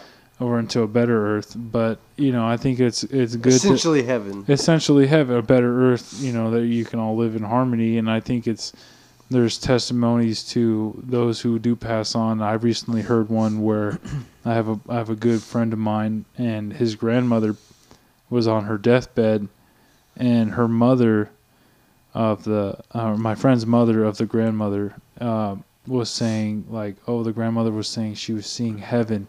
You know, God had shown me heaven. It was made of flowers and everything like that. And I think that's maybe it could be because she's a faith-based believer. I don't know. Yeah. I don't know what a a, um, a person who believes in reincarnation sees when they're in that When meditation yeah, state yeah, hundred percent. and she was saying, you know, when I was on my way of proceeding on to the next life, she said she saw, um, you know, heaven and it was made of gold. So I, I mean, I believe there's a, a way of life, whether you believe in whatever you believe in. I think that's what you're associated to. If that's what you believe Yeah. is an afterlife with with Christ, you go to afterlife with Christ. Who knows where the gentlemen go? Who they Buddhists, where they or women, whoever transcend onto the next life. Maybe that's what their next life is. You know, Yeah. and more power to them. That's why I believe in karma, bro, heavily. Mm-hmm. Karma's real. If you if you live right now like you're like you're a shitty human being and you don't give a fuck about other people's values, you're trying to get your own. I don't think that's gonna work out long term, bro. Like I think that's a recipe for I don't want to say disaster, but it's a recipe for a lot of discourse in your life because I I'm very to- energy is real. I'm very toiled with that, and I think that's kind of maybe what's holding me back from f- pursuing like a passion because I look at certain businesses, maybe in America, where you try to get into something. Like for me, Amazon, I knew that wasn't the move for me because I could tell the way the upper chain of command uh, commenced themselves Mm. with the lower hanging fruit.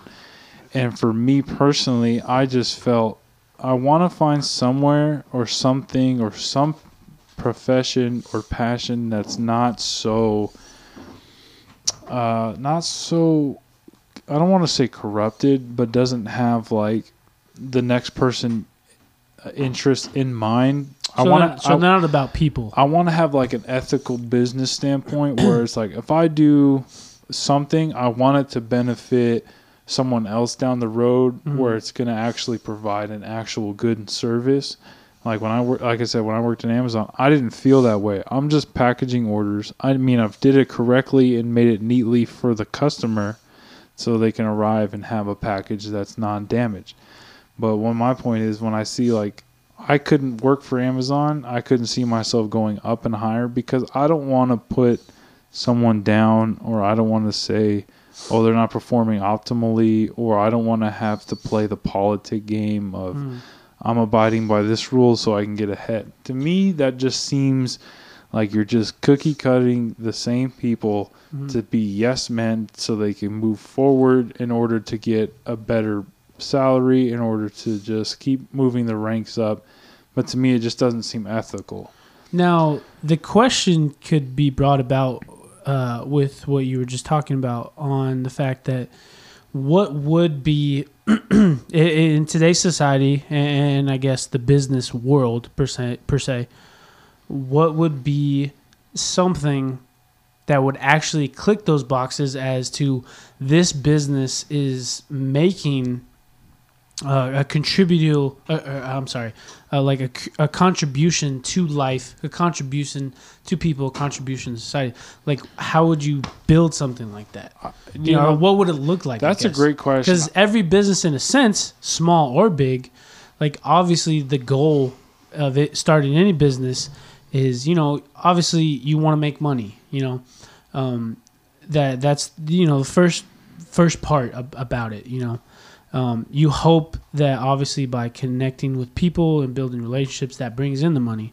So yeah, so I guess to to your argument or your or your stand hmm is you know what kind of business does that look like? No, know? I think you're. I think that's a great question, and I think I've been trying to. I've been trying to figure out how to come come across those those questions for myself Mhm. Because I look at certain companies and I say I would never want to work with them because X, Y, and Z. I don't. To me, it just doesn't seem ethical. I think Mm. when I see in this this day and age, and I was talking to a relative of mine describing it. It's weird when you see these major corporations purchasing out another another maybe uh, like a company that's not performing well or can easily be bought out. And Mhm. I think that's dangerous when you have a main company controlling all these other sectors just because they Ah. bought them out. And I think that Okay. eliminates the, that eliminates the the personality factor. Because when I worked Mm. at Amazon, I didn't really feel like no one knew me personally to an extent. Mm. People asked me to do certain things because I knew I would perform, and that's Mhm. different than. So um, you're eliminating the beauty. I, I think I think nowadays it's more of just this is you are hired here to perform X task. Yeah. Do this and you'll be okay. I Mm. think I wish we could revert back to a society or not a society, but maybe more of a business platform where you are all my employees. Mm. You know, I will I will do my best to support your needs and or just show you that I care about you guys working here. I, you Mm. know, this is my name. Like I'm talking about like CEO coming down and introducing Yeah. themselves because there needs to be transparency with what's going on in the business. Mm. And Not and- like not like a CEO asking you two times what your name is, or like Yeah, you yeah. know, Right. Not knowing what's going on. Yeah, and and I I noticed that at the facility I worked at, it was Mhm. just like we had a revolving door of officials at the top that who knew who they were. They would just come in and out. They would be replaced so quick because they would be advancing. It's just like, well, now you can't responsibly gain a relationship with employees. Now Mhm. I understand. I've never been a boss or been never been in charge of a facility of Mhm. an of a great amount of employees, and I understand it's so lucrative to come down and see who it is. But I think just the fact that if those higher ups came down, brought themselves to the level of you're at, and understand maybe if there's a problem in one area, why is there a problem in one area? Let me go down and figure out, talk to whoever's in charge, what's going on, and then you branch down to the frontline employee, what's going on? What what are you doing? Or what's the problems that's holding you up to perfect a better, uh, you know, chain of, of supply? Mm. And I think there there's a big absence of that nowadays in this culture where, you know, at least if you look at mm-hmm. Riverside, it's nothing but warehouses now, and that Yeah. that Riverside County is just going to be nothing but manufacturing and pumping out warehouses, and I don't think that's very healthy for the mindset for for an average employee. Because you'll go into a job and be like, well, I'm just gonna do X because that's all they expect from me. I'm, mm-hmm. you know, there's no really growth for me to go up because it's already locked in position. But I wish there were more accountability for the leaders to come down because they can just demand you to do whatever. Do do this, Yeah. and then they expect you to figure it out, but they don't expect it to be so hard. And then Mm. they get, I can imagine they get upset when it's like, well, why are we hitting our goal? It's like, oh, because it's really hard to do whatever task you told us to do in a in a manageable time. And I think that's my main my main problem with working in warehouses because people are so easy to like do this, Yeah. Yeah. and then you don't realize how hard it is to do that. And I wish leaders would come down and be like, "Let me try," so we can see so we can see what's going on, and and factor in those problematic situations so they can better solve the problem. And of course, that comes with leadership skills. Mhm. And I just, I, from at least from working from Amazon, I just know that those leadership qualities kind of go right out the window when it's the the managers pushing their employees to do better. When they're getting rid like rode by Yeah. their upper chain it goes all out the window. They just want you to perform. You have to do 100 packages an hour? You know if you don't we'll give you a write up even though you've been a great employee you show up on time. Yeah. you have a great attitude I think that needs to be all factored in because it's like you need to you need to look out for your frontline guys because Mhm. then they'll get burned out and then they won't want to do anything for anybody because they'll think no one looks out for me. That's why you have people leaving early because they can't take it. Oh yeah. If you don't, ha- I mean, there's there's a fine line between appreciation and getting a pay bump for what you do for work. I agree that hundred percent. I agree. Like our friend David, our David at, at work, he should be getting paid more. He should be in an office doing actual work. He Yeah. should do that. And then I just feel bo- bottom line, he should be getting paid more. he should be getting paid more. that man works hard as fuck. and and I think there needs to be more of the ability to see. Oh, James, you're here on time for the last eight months on time. Oh, That's you need a me. you need a day off, bro. Go take a day off. No problem about Mm. it. You're having a bad day, James? Go do you, dude. Yeah. And I wish there was more of that because you want your place to work like wherever you work at, you want to be you want to be heard, you want to be you, you, understood. and, and you don't want to feel like you missing your job is a burden. right. Because that's how I feel, dude. I remember when you told Every me Every single time Yep. I miss work, I literally feel like I'm a burden. I mean, I can understand that And because I obviously fucking someone hate has it. to pick up like the slack, I guess you could say, Yeah. because you're you not do. there. You do. Now, Dude, I hate when I miss work. 'Cause No, I you- literally am thinking I'm making my fucking job other people's burden. Yeah. Well, yeah, of course. And, and I feel like that's probably a pretty normal, like human thing to factor in. Um, maybe not everybody thinks like that, but But um, our but I feel our employer in particular, I Yeah. don't think they consider that. Yeah. So I guess uh, to kind of come back uh, with like a different argument, I guess uh, to to your point, Brandon, is um, so I, I guess it kind of ties into maybe some of the harvesting that Andy was talking about earlier. On how I said that, like, well, we have more people, so obviously we have to harvest faster. We can't let our natural plants just grow the way they would naturally. you know, Uh-huh, yeah, we, we have to feed more people. So what what I thought about while while you were talking, I thought about uh, the differences between a small business and a giant business, or I guess a big business, Like right? corporate Mhm. business, right? Yeah. so okay, so uh, I'm gonna use my brother as an example. You know, yeah, you know my brother. By the way, shout out Nick, bro. That's that's a Yeah, good ass dude. He's right there. grinding. yeah. So That's, yo, that He's li- man, that man, fucking be putting in work. He's living Yeah. the American dream at best. So I'll I'll use him as an example because he's the closest you know business example I have. Obviously, so you know he has a small time coffee business in Redlands, right? Mhm. And then there's Starbucks, right? Okay, so for most people, they're gonna look at my brother's business as uh, a small business. You know, really connects with the people, tries to um, Very local. yeah, very local, small business they want to support. Um, obviously, if anybody has ever been on his website, they um, for his company they support uh, women workers in the coffee fields. That's beautiful. Yeah. Yeah, they support women. You know, their donations go to that when you buy their coffee. Right now, you have Starbucks on the other end, where they're global. Right, you know, they're Mhm. big time. Oh right? yeah. And the human connection is probably lost because Oh, of how big they A are. hundred Yeah, the human connection is probably lost because of how big they are. Now, when Starbucks first started, um, and I only say this because I went to the original first coffee shop in In Seattle. Seattle. hmm Pike's Place. Um, it was it looked crappy, It- honestly, yep. compared to all the other shops they have Yep. now. Yeah. Um, but I'm assuming in the beginning, when the person who created Starbucks and that first shop, I'm assuming they had a human connection and they wanted it to be that human connection. But Oh yeah. at some point, they lost control, Mm-hmm. and it And they turned, franchised. Yeah, and they franchised, and it turned into like basically how you were talking about with Amazon. It turned into how much production can I get out of this person? How much Profit. uh, yeah, how much profit can I get? How much product can I sell in a day?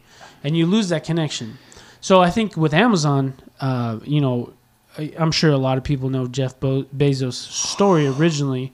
You know, he started off as just selling books, and then now obviously we're here years later, and he's selling pretty much everything, right?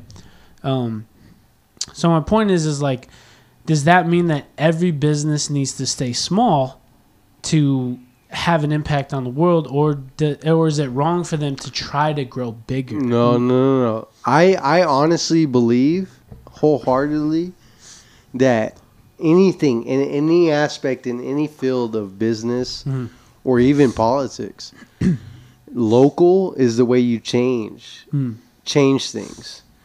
If you if if you can better yourself, But is it wrong to go big though? I guess that's it's the point. Um, it's not wrong to go big as Yeah, long let- as you I'll keep your Andy morals. Hmm. As, So- as long as you keep your company as as long as you keep your company morals on an aspect of working with people Mhm. rather than working for profit.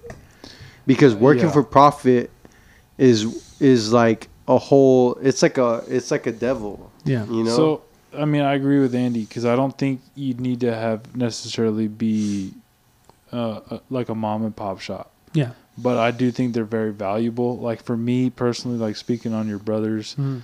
uh, example, being able to just see his little his little workshop and Mhm. having his, those machines that he put the blood and sweat in to learn how to do. Yeah. I think what I'm more basing it around is um, it's nicer to see mom and pop shops or your brother's coffee shop give a shit about the the customer service. and shit. customer service, the Mm. giving back to women who are harvesting or, or however they are harvesting the coffee. Yeah. Because to me, I'm more about nowadays that I grow up and learn more. I'm more about what is what am if I spend this money on whatever X product I'm buying, Mm. it better be freaking worth it because I don't. I mean, nowadays It's we an don't experience. we don't have the money to really just blow off anything. Because I mean, at least I remember in like 2015 when I got hired on the first time at the at, at the bike shop. Mm-hmm. I mean, I was we were so fortunate to buy anything at whatever cost it was because it was uh, viably uh, ready for us to purchase. Yeah. hundred percent. And then now that I've been around in different workspaces and seen just the mass production of things, I would much rather purchase something that's made of quality and made of people who actually care. Like this product, I pray You that know, goes it's sourced from where where you're almost kind of around. right. Hmm. And I Yeah. think I think there's more. I think we should veer back to more pride of bringing mom and pop shops up, purchasing from them. And, and, and in hopes that the mom and pop shop has your best interest in mind. When you go into somewhere, Which they do, bro. which they do because they want you to like there's nothing better i feel or if you go into somewhere or like i went into i, I went recently snowboarding for the first time Oh, nice. and i went oh, and I, I- want to snowboard so bad. oh dude. dude it's fun but i, I haven't been. dude you'd love Me it neither. So it's okay. I know I would love it. You I would know. love I it. know I would be in love with it. it's just a fun experience and i went into a mom and pop shop for rentals and just like the vibe they give they're just like oh you, Yeah. just the way they bring about They're not themselves snobby and shit like no, that. I mean, there's a di- obviously there's different levels of people who can deal with that snobbiness. But for me, it's like when I go into a store and I purchase something, I'm very more purchase conscious than I've ever been before in my life. It's like, where was this source? Is this hundred is percent. this is this dude. made by someone who was slaving away? Am Is I it gonna? quality? Is it quality? Is it made here in the USA or is it made in a neighboring country that's gonna bring quality to this product? Or is that or is that neighboring country Now- abusing their people Their to, employees. to make these products? hmm Now, Like okay, cell phones, bro. cell phones, Let's- Nike shoes. let's anything. take your snowboarding experience for an example. Now, it's a mom and pop shop, right? Rental. as far as I now, know. yeah, okay. Mom and pop. Now, just for you know, uh, for the sake of the argument Mhm. and the conversation. Now, what happens, or what? How would your opinion change, or your outlook change, maybe, if that mom and pop shop somehow the owners they they got an opportunity, or somehow their business just grew to where now they're global, like their their snowboarding rentals are all over the world. They're they're like a McDonald's. They're mm-hmm. everywhere. Now, would your opinion and uh, you know, right now your opinion is you love it, right? Mm-hmm. Because it's a mom and pop shop. They're really helping you mm-hmm. as a new beginner get into snowboarding. Absolutely. Now, what if they blew up, right? And um, maybe in the beginning for their business, they never thought about it, right? But for some reason, their business, uh, they had money coming in, they got an opportunity, whatever. It, it could be many things, right? But what if they got their mom and pop business to go global somehow? Would your opinion of them change? And would you still rent from them even though they are now uh, a, a- global um, monopoly or whatever you could call it? I guess you know. I, Would that- your opinion change? That's a great question. Um, I guess stemming off of that, so considering that snowboarding rental place I purchased off of, I'm going to equate it to kind of like an REI in a sense because you know they're kind of they're around the country. Yeah, they're big. You know they stemmed off, but they all serve the same purpose: outdoor life, having fun. Um, my point is that if I walk into an, R, an REI or that same snowboard shop here in California, Mhm. and I was treated well, I would hope and expect that if I walk into any other rental, if I go to the East Coast and walk into an REI or a rental shop, I hope and expect to be treated the same. the same way. And I think if you carry those same values, like, because I've gone into REI and I've always been helped by helpful people. Yeah. And I think if you keep that and you keep those customer relationships going, because that's the main important important part of it. If you make me feel comfortable and not feel like a dumb a dummy Mhm. walking in and be like, "Hey, I have no idea about snowboards. Can you teach me?" And he says, "Absolutely. What would you like to know?" And be Okay. like, "Give me the rundown." I think for me personally, I'm way more happy and, and willing to lower my defenses and learn from whoever whoever is teaching me. And of Mhm. course, it's that's just my main reason. If it's if it's chill across the board, if I go from here, I travel East Coast, and it's the same experience. Hmm. I would feel better about supporting that company because they seem, at least appear to Their be values pro- are all across the board. they're projecting the same values like we hire good quality employees to supply you with whatever outdoor accessories and needs that you want to accomplish Now, the reason I asked that question, because I thought it was important, only because there seems to be uh, a culture of a culture of people who um, they loved this small business, right?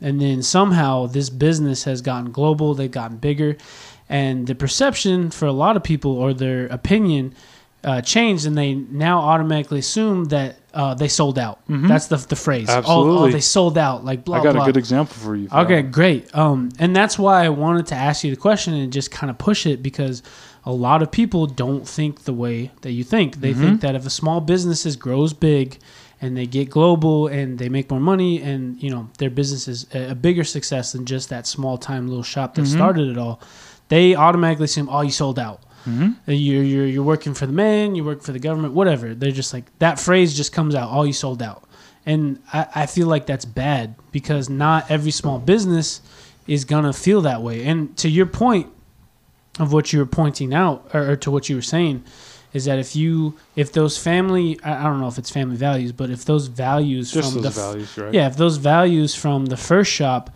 really spreads across all their shops and everyone feels the same as they would in that first shop, then Mm-hmm. that's that's success. That's that's something that is valuable.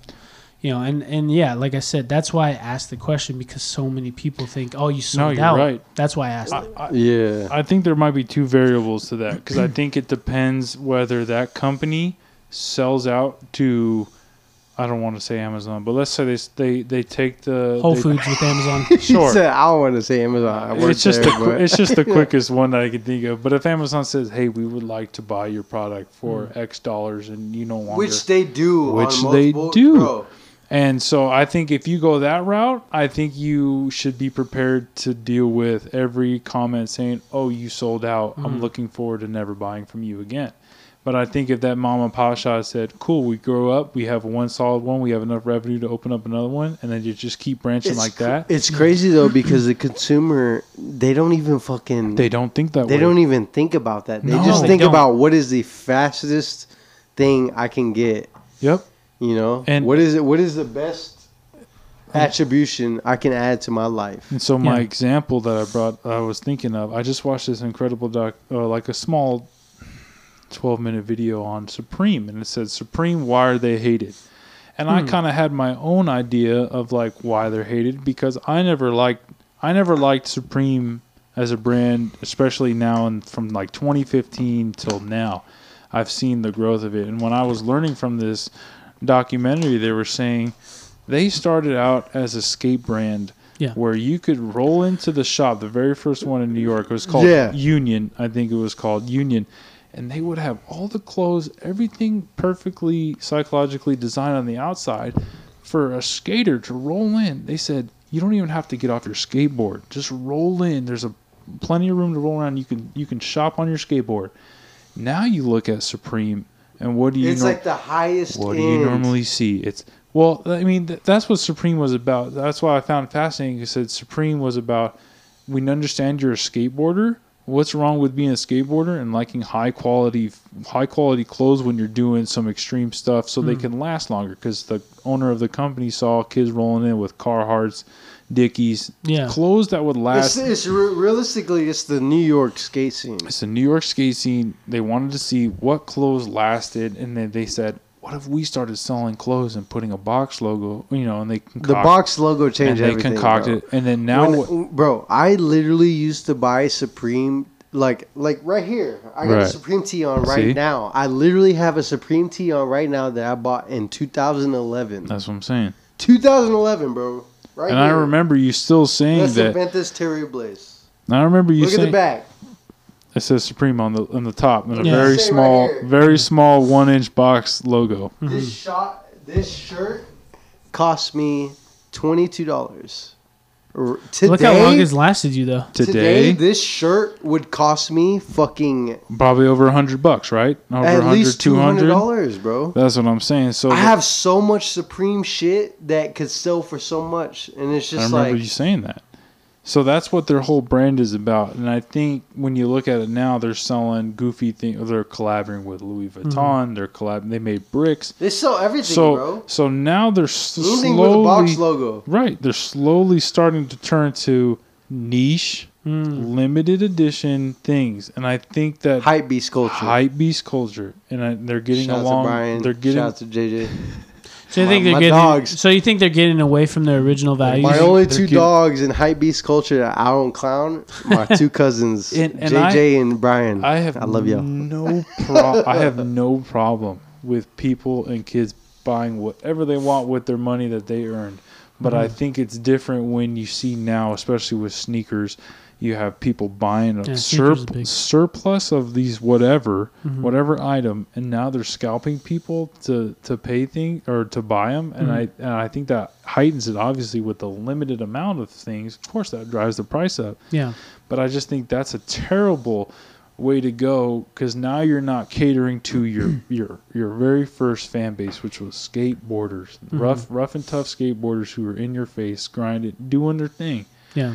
And I think that's, I mean, of course, maybe that's just more of a of a money mindset. They just want the cash. hmm For me personally, if I were to start a brand, I would want nothing more than just to have my brand from word of mouth saying, "Oh no, they're they're top notch. They're they will help you out with whatever needs they have. Just go to them, and they will do their very best to help Mhm. you." Because to me, having those relationships, I guess over the long run, at least I could be proud with saying, "Yeah, they they came to my shop or my retail store because they trusted in." you know whoever was running at the time their input and they trusted them and i think that's more valuable than saying oh yeah i got a supreme brick that's Well, you limited in quality you you impacted them on like a personal level. that's way more that's- important I think that's what it comes down to, and, and um, uh, I, I think I've said it plenty and plenty of times on multiple guests uh, that have been on here. Um, and- some of the guests who have asked me, like, you know, what this podcast or what I what I look for, I guess, for this podcast to be maybe in the future, and um, and I I hope you know uh, for as long as I do this, I hope that I always keep that same mindset mm-hmm. and that like you know no matter where the show's no matter where this show goes i just hope that it, it leaves an impact on the people that were involved as guests and it impacts the people who just listened who no no regardless of how many people listen Mm-hmm. doesn't matter. Mm-hmm. and i just hope that it impacts their life on a personal level. Um, and then you know somehow they they grew from it uh, or or they changed their life somehow. Sure. You know um, because i think at the end of the day that would make you feel really good. I yeah mean, that's what i'm looking for. Yeah you know? i mean you know you never know where this is going to go you're still doing I have your no career. idea. You have no idea. I think that's idea. the beauty of it because, you know, at least the episodes I've listened to over the course of how long you've had this podcast running for, it just seems so relaxing just for those participants to come on board, say what they have to say. This is my industry I'm working in. Uh, this is what I'm passionate about at Yeah. this time in my life. And let's just see where it goes. And I think that's valuable for people and it's valuable for a business standpoint because that's that's what I envisioned Mhm. growing up and seeing past eras and how they've ran businesses because it is way more important than just making money in my opinion. That's Mm. what's so hard for me to find a business that can coincide with my understanding of ethics because some businesses don't care. They Yeah. just want nothing but the number, the profit. They want to be better. But it's like I remember being in the trenches at Amazon and dealing with peak time and just the lack thereof of support. You know, no one's really saying, you know, good job, keep it up. If it is said that, it's kind of low key, a little half assed. Yeah, yeah. They expect you to work that way, but you know, no one really comes down to the, your level and saying, "Hey, how are you doing today? Mm. Is there is there something I can help you with? If not, you know, we can work around it." And I think we need to get back to more getting more personal and communicate eh, communicate better. Even at where we work now, it's kind of like it's a little wishy washy. You know, you never really know. Yeah. Like Andy said, if you leave, someone will say, look at me and says, "Hey, you're docking today," and I'm just like, "Damn." Hmm. I got a doc today or something, you know, and I and I don't really take it personal. It just happens because. I mean, I remember when Andy was telling, I was telling him, like, "Oh man, my back's been, my back's hurting," and he goes, Dude, I did that job for like Bro. a month and a half before I quit. I hated it. I remember it. Bro, even then, it's like I'll, I'll look at Brandon and, and like I know he's coming from another job, coming into work tired That's as true. fuck. It's true. I forget about that. And and a lot of times, bro, when I go to work, I literally think if I don't go to work, it's gonna make a lot of people's jobs harder. Yeah. You know, and that's how I feel. Same way. and it, and it's literally like almost like a symbiotic relationship in that way, where I don't really care about the corporation itself. I care about the people that are working around me because I don't want them to struggle more than they need to. Mm. You know, and so in that sense, it's like it's like you can take a day off of work, but you take a day off of work, bro. That's that's a whole another day of work for another person. Mm. And it's it's a weird it's a weird tightrope act because it's like you're awarded this time to take off or whatever.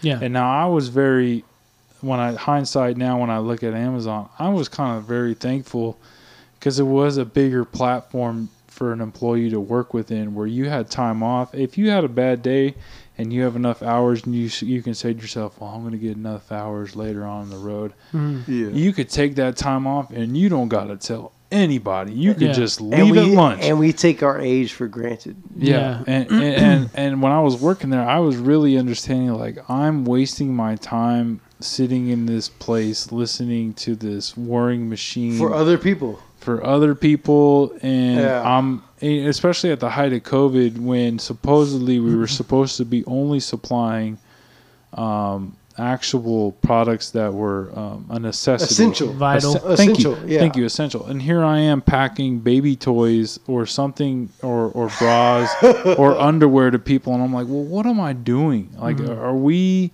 And that's where it kind of stems from this whole, even this whole COVID narrative. It's like, what am I doing? Am I actually helping or. And then you look at it and then you see, oh, only the rich is getting more richer from this. And like, well, what am I gaining? I'm only, I'm slaving Or, away. or what is my family gaining? What is my- what? What are all what, of that. Everything I stand for, basically. Yeah, what am I standing for? You know, and that's why I just had to get out. I said I have to leave here because I looked around and I see people three times my age, two times my age suffering doing the same physical job as I'm that doing. you are doing. Yeah. And I just look at them, and he, you know, someone were saying, "Yeah, I haven't taken a day off since whenever." I'm like, "You're insane." almost, almost in a prideful way. They they say that. Sometimes in a prideful way, and other times I just disheartened me because it's like I'm trying to figure out if I had a family and I'm mm-hmm. working ten hours a day, and something happened and I didn't have hours to leave, there goes my job. Yeah. Because Well- if I leave and I'm negative, you know, unpaid time, Amazon is free fire zone for for them to fire you. Yeah, for the And I- point. It makes you want to work another job. It makes you want to find either it pushes you out, either if you're a free thinker and you can't stay trapped in that in that zone. Because some people were complacent; they Yeah. were just like, Oh, "I'm just gonna people- work yeah. here, and Yeah. that's it." Yep. Because they so see it's easy. And for some, when I noticed, the females were the most compliant of that because they said. Well, especially the more prettier ones, they can manipulate better, Mm. and they can walk in and they can do their thing, and then all of a sudden you see them leaving because they got um, VTO, voluntary time off. And Yeah. it's just like you're looking. I'm like, well, I'm slaving here. Maybe I'm tired. Have you ever asked me if I wanted to go home? Have you Yeah. asked? Have you asked the highest percentage person if they wanted to go home? Because that's what matters. If if if a manager can see, oh, you don't do anything. Meanwhile, my top guy is over here slaving every day on time, has a good attitude. Mm. I would, at least from a leadership standpoint, I would go to them and be like, hey, you want to take the time want to take the day off? If they say no, they say no, then you move on to the next person. But if they say yeah, give it to them, award it to them, because then it seems like, wow, my manager kind of cares. Because I have a really bad problem with those that I see who kind of scrape by. I'm then- gonna assume that managers cut the cut the weak ones and keep the strong ones. That's the way I view You're it. absolutely right, and That's that's That's the the only reason why I still have my job. I. Yeah. I honestly believe that's the the only reason why I still have my job because regardless of what time I show up, bro, I fucking I do my job. You well, that's why I I don't. like literally, literally, the Yeah. only reason why I think I have my job is because I do my job. Yeah. Well, I think that you're, I Like, think you're I think you're incredibly right because when other people come or if you don't show and someone tells me to dock, it's gonna be bare A minimum. process. It's gonna be bare minimal, and I'm gonna be just stacking things together, yeah, and that's it. Yeah. But for Andy, you know, when he comes in, I do a lot. when- whenever I literally feel like I do a lot. you do a lot, and that's why I don't. I was breaking it down to others. I was like, I don't care if you don't do put away. I don't care or if I show up late. I don't care if you don't clean. I don't care whatever. Because at the end of the day, when you hear that alarm, you slowly walk over there and you dock whatever. And and and, And you know what? I don't leave until fucking two thirty latest. That's what I'm saying. you You like literally, I don't leave until two thirty latest. and my whole yeah. I guess wherever we stand off from, I guess my whole point is is like it needs to. We need to start figuring out how to appreciate the frontline workers Mhm. because whatever the pay may be, if it's 15, 16, the appreciation factor can help someone stay with that company longer. Oh yeah. Yeah, E- despite the pay but there will be a time in, in life where you say i need to start making more and then you eventually leave Yeah. yeah. but at the same time if you're staying there and you're putting in the hours whether i mean if you're on time or whatever even for, i guess in andy's case you still do a I'm lot late as fuck. you still do a lot of work I'm the latest motherfucker there's ever been in I, life. I'm only saying that because I'm only saying that because crazy. even when I'm not, if I take time off, I'm always hesitant on asking if I could tam- take time off from the current company I work at because Yeah. I know the fact if I'm not there, it's it's a all- bur- it that feels like a burden, that right? weight's going to be put on someone else. Yeah. And if you don't have strong teammates that can lift up and be like, "Hey, no problem, take your time off," you know, do you? We got it covered. It's Yeah. hard. So That's the thing I love that I know that me and you are both on that mentality that if if you need a day off, I'm not gonna ask questions. right. If I need a day off, I know for a fact that Brandon's not asking questions. Mm. Nope. It's I just know he's doing him. It's just damn, he's got something going on. We're gonna get the job done. Mm-hmm. You know. Yeah, whenever they ask me to dock or something, I'm like, all right, I'll I'll get it done because I Yeah. understand because I know like certain. and there's always an appreciation for each other, you know. And I and I feel like at the at the bottom line, within the employees themselves, there's always an appreciation of like, I know that you're taking this time. I'm gonna get you, and I know that it's gonna come back around. Mm-hmm. Yeah. You know. That's But just dependent on the, the em- group of people too. But the employers might not always see that. well, yeah, the the employers or I guess the higher ups, they're gonna look at it differently. They're just gonna look at an employee taking a day off, and I they mean- gotta figure out what to do. Our when our that employee actual takes it our on. actual 100%. boss has told me before, like, look, dude, I I don't care about you coming in at this certain time. Yeah, But I just want you to know they care. yeah, yeah. The higher ups, of course, because they see it as Cause, cause they see our- it differently. Our, our boss has told me multiple times, like, Yeah. he's like, bro, like, I know you're a good worker. I know you're like, we can count on you. But the fact that you're not coming in at the right time Yeah. is affecting what they think about you. well, and it's affecting what they think about us. That's and I'm the- like, damn, I hate that. I'm sorry. that's the disconnection between, I guess, the employer and the employee, at least in that aspect. But? I also, I have, a, I honestly have an underlying feeling every single day at work that I'm not cared about. Oh, Yes. Dead ass. Yes. I don't. I like like hundred percent. I don't Yes. feel like I'm cared about. Mm. So then that kind of leads the tone of how, of how I show up. But once I show up, I'm here. Mm-hmm. Yes, and I have to agree with Andy because I mean, even you know, one of the times we've done projects, and recently uh, a coworker of mine have done projects, and you know, sometimes you know you'll get the occasional. You're I'm getting old, bro. You gotta go piss again. No, no, I'm gonna go beer. Oh, okay, never mind. Give me another beer. Man, I just put him on blast for no reason. Dang. Never mind. well, Never mind.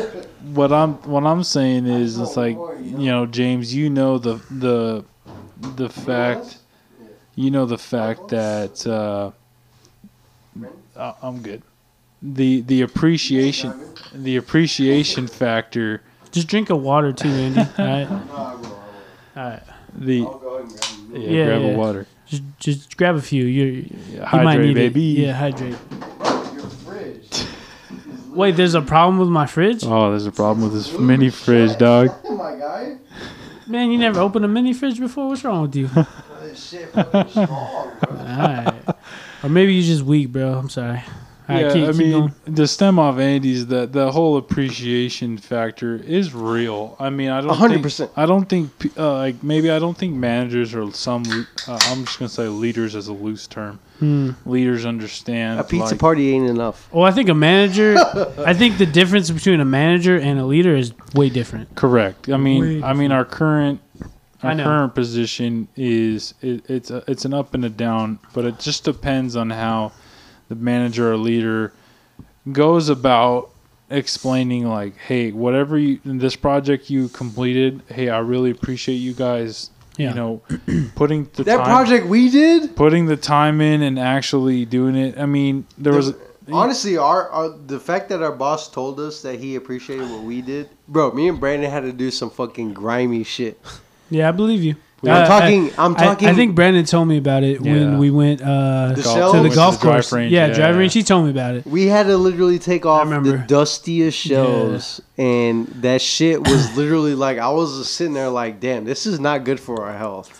Yeah, no, I, I remember I when he was talking about it, I remember that from my time there. I get it. I know. Yeah. and I, I try not to like I guess bitch about it too much. Yeah, me because in a sense it's like, I mean, this stems off to a greater point of, eh, eh, of my of my life Work growing ethic. up and work ethic. Because then I look at recently I stumbled upon an old or a, a, a, a YouTube channel talking about an abandoned mine, and then this gentleman would walk Oh around. Oh yeah, you told me about this. Yeah, yeah. He would walk around and he would find these old mining settle- Artifacts, settlements, artifacts, and this these old, old school ways of mining uh, silver out of these out of these California, uh, you know, mountains, Okay. and just the the fact the sheer will to get these this mineral out of this earth is just astronomical because these guys are in Death Valley dealing with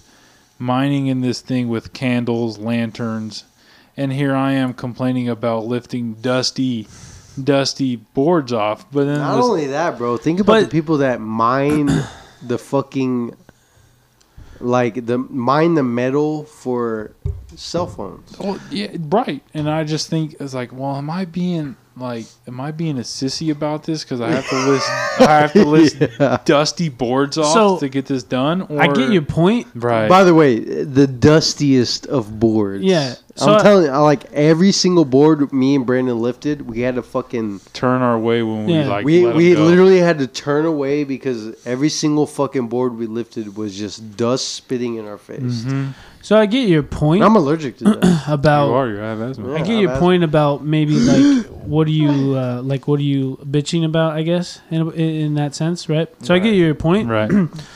Um, but it, it, it's kind of something I always talk about with people. It, I, I think even my mom too is that it's really hard to put yourself into the shoes of another person, It is. especially from another person that lived in a different time. It is. You know, and and this is why I go back to my point from what an hour and a half ago, whatever, about how like each generation seems to judge the next generation on the fact that like oh you have it easy, blah blah, or whatever it may be, because it's really hard to put yourself in those shoes. So like I and I respect you for like, I guess coming to a realization or a point about. How like what are you bitching about when Mhm. the generation before me had All to the do this? time. So I get that point, yeah. um, and I get the aspect of that. Which I know I know you know because Yeah. when you were working at our job, yeah, I could see it in you. Mhm. Like you were literally like yeah, my purpose is greater than this. Mhm. yeah. So I understand it, but I feel like you guys, sh- or or just maybe not even you guys, just our generation or, or people in general, don't give yourself such a hard time just because you didn't live in a different generation or a different time. No, yeah, a hundred. Don't give yourself bro. such a I hard think you're right. I feel there's like too many people who just beat themselves down to a pulp because they're like, oh, like our I'm not doing this. I'm not doing that. Yeah, I'm not doing this. I'm not doing that. I get it. Like you're not, but you still have your own struggles with this society nowadays in this generation that Which you're living. with. everyone fucking has their struggles, bro. And and and at this point, it's like I remember talking to you. We'd be talking and and you know working the job that I work right now. Yeah. Me and you would be talking. You were in inventory. Mm-hmm. I could tell you were like over it. Oh yeah, definitely. And every time we'd that last year, I was like, whoo. And I remember every time, bro. The craziest thing is we would have conversations, and you always were like, "Bro, this would be a great podcast." I know. I know. you always are talking about podcasts, like, "Man, this would be a good conversation to have." And look at you now, bro. Shit, we're here two two years later, probably. I think. I know, dude. Two years And later. and I'm talking. I'm literally talking like this man James was working an inventory job. I have a funny comment about that too. Uh, I was thinking about it before this podcast. This is definitely not connected to anything we're talking about right now, but so um, since I have had people who you know I worked with formerly, you know, Yeah. on the show, including yourselves, you know, but you guys are more Yes, friends sir. than coworkers. But I think about it. So uh, on the streaming apps for the podcast, you know, Yeah. it's Your Adventure Podcast by Dustin Emery, right? Everybody I worked with at my former job knows me by my middle name, which is James. Yeah. So you guys call me James. James, yeah. Everyone else calls me Dustin. It, it's so funny because I'm like one of the main people that calls you James. No, I know. And everyone calls you. Everyone else calls you Dustin. no, I know. It, I think about it. I'm now. like, I don't know him as Dustin. I know him no, as James. I know because like I get phone calls from from Brandon and I get phone calls from G. Um, I know G calls you James Yeah. or Dustin. He Uh, calls you Dustin. Oh no, no, he calls me James. Trevor was the main person. Trevor was the one that was different, only because he was a cousin. So I, there was a That's your disconnect fam, there. yeah. yeah, there was a disconnect. But yeah, everyone else that I work with from my former job, like um, that I've had on the show, I'm I always introduce the show James. with as no, Oh, I always- no, as Dustin. Yeah, I Yeah, always Dustin introduce Emery. the show as Dustin. And I always think about it like, damn, they must think that's so weird at first because everyone else knows me as James from that job Yeah. it's always so weird to like see that. Um, and I don't know. For some reason, when I started that job, I was like, you know what? I want to go by my middle name. I don't know why. That is weird. But I was bro. just like, yeah, that's what I want to do with with my I, life. for a minute, moment. I was like, should I call him Walker? So okay. So you know what's What fu- that, bro? What is that? No, you know what's funny? Well, because I do have two middle names, but what's funny about that is years later when people did find out that I had two middle names, they're like, "Why did you pick James over Walker?" I was like, "You should have picked Walker," and I was like, "I don't know," because mainly the reason Walker's a dope name. Bro. I know, I That's know. a dope ass name. So the way. reason I didn't pick Walker, it might be dumb, but like the only reason I didn't pick it was because of Chuck Norris. So famously, yeah, I'm gonna explain. I'm gonna explain. Famous, famously, if I can say that word right, Chuck Norris used to be uh, a part of a, top, you know, TV show called Yeah. Walker Texas Ranger. Yeah, yeah, yeah. Walker. And yeah. uh, when I was a kid, I had a few teachers and few classmates that used to call me Walker instead. Um, for some reason, I don't know why. But they always connected Walker to that fucking TV show. Yeah. They're like, "Oh, Walker Texas, How could they Texas not, Ranger." you Yeah, they're like, "Walker Yeah. Texas Ranger, you're so cool." Blah blah. so I just hated it from then on. So I never wanted to use it. And that was really, basically it almost reason- felt like pretentious. Yeah, I guess. So that was really the only reason I never used it. I was like, you know, I'm gonna go with James and not Walker. Just fuck that. But Walker sounds better than James. I give you that. And I've never used Dustin, Never. Not once. No, I know, I know you. I know you guys haven't. Because I knew you as And then James I've as well. always You heard have- your brother like, "Yeah, Dustin."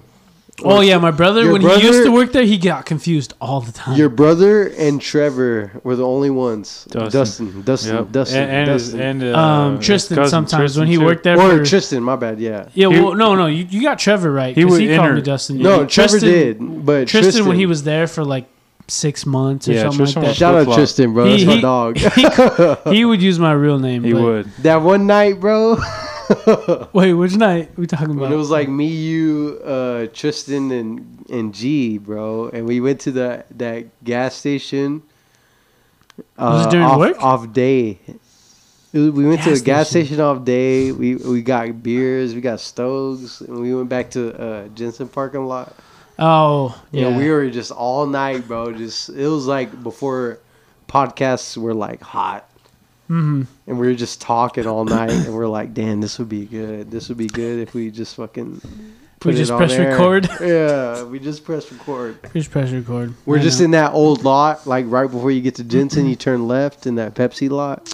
Yeah. The, the oh, that's a Right lot that really is never Canyon? used, honestly. No, they still don't. Yeah. Well, I remember that from uh, uh, um, Justin's brother, John. Remember John? Yeah. Yeah. Yeah. But Like you, how you but guys I both know said yeah. you, oh, Yeah. you, I know you, cool. you always were like, "Damn, man, we should be recording this shit or something." That's what I'm saying, dude. His, his podcast, There's a James, moment. James's podcast is gonna go places, whether you like it or not. But we'll see what happens, dude. I don't know. We'll see. Um, I mean, dude, we just we just hit the four hour mark. I guess it's time to wrap it up. I guess it's time to wrap it up. I feel like we're ending, uh, or no, not ending. I feel like we're reaching an ending point. Yeah. Yeah, think maybe so. so. Maybe so. Then we'll For- be back on another time. Four hours and three minutes. That's what I'm talking about, baby. That's some Joe Rogan shit. I never thought I would do a four hour podcast, but uh, hey, it is what it is. yeah. Um, yeah, and I'll definitely bring you guys back on. This was fun. This was Nah, different. I this think is, so. Hey, I feel like this This was is a good different. ass time, man. I think so. This was a lot different than uh, what I normally do. That's for sure. yeah. Well, but I very returning- much appreciate it. Returning guests is a different element, really, because I can't do the same format as I did with the first one. No. Because everyone already knows that person. Mm-hmm. So 100%. now it's like, oh, what do you do with a returning guest? That's different. I don't know. That's good. well, I also liked your other school for thought thought process. I think that's it. Could be That just- really only happened because of COVID. Well, I mean, it could just be just a simple monologue of maybe you talking about you know specific events or something of that nature, and just Yeah. you know getting your two your two cents out there. But it's a good it's a good placement. How holder for- how have you felt about your individual podcast? Um, uh, I think I still got room to grow. Mhm. Honestly, uh, I think I need to make it a little bit better than what it is. Um, It's a craft, though, huh? It's Yeah, a craft. it- It has you're to working. be. You're working Has at a craft, craft. bro. it, it's different because uh, so like when you guys are talking, you know, there's thoughts going through my head. You know, Yeah. and I'm, you know, uh, taking in the information that you guys are saying, so I can come up with stuff, you know, in, in my head and think, you know, I want to ask this or I want to ask that, you know, as a host. But when you're by yourself, it's different.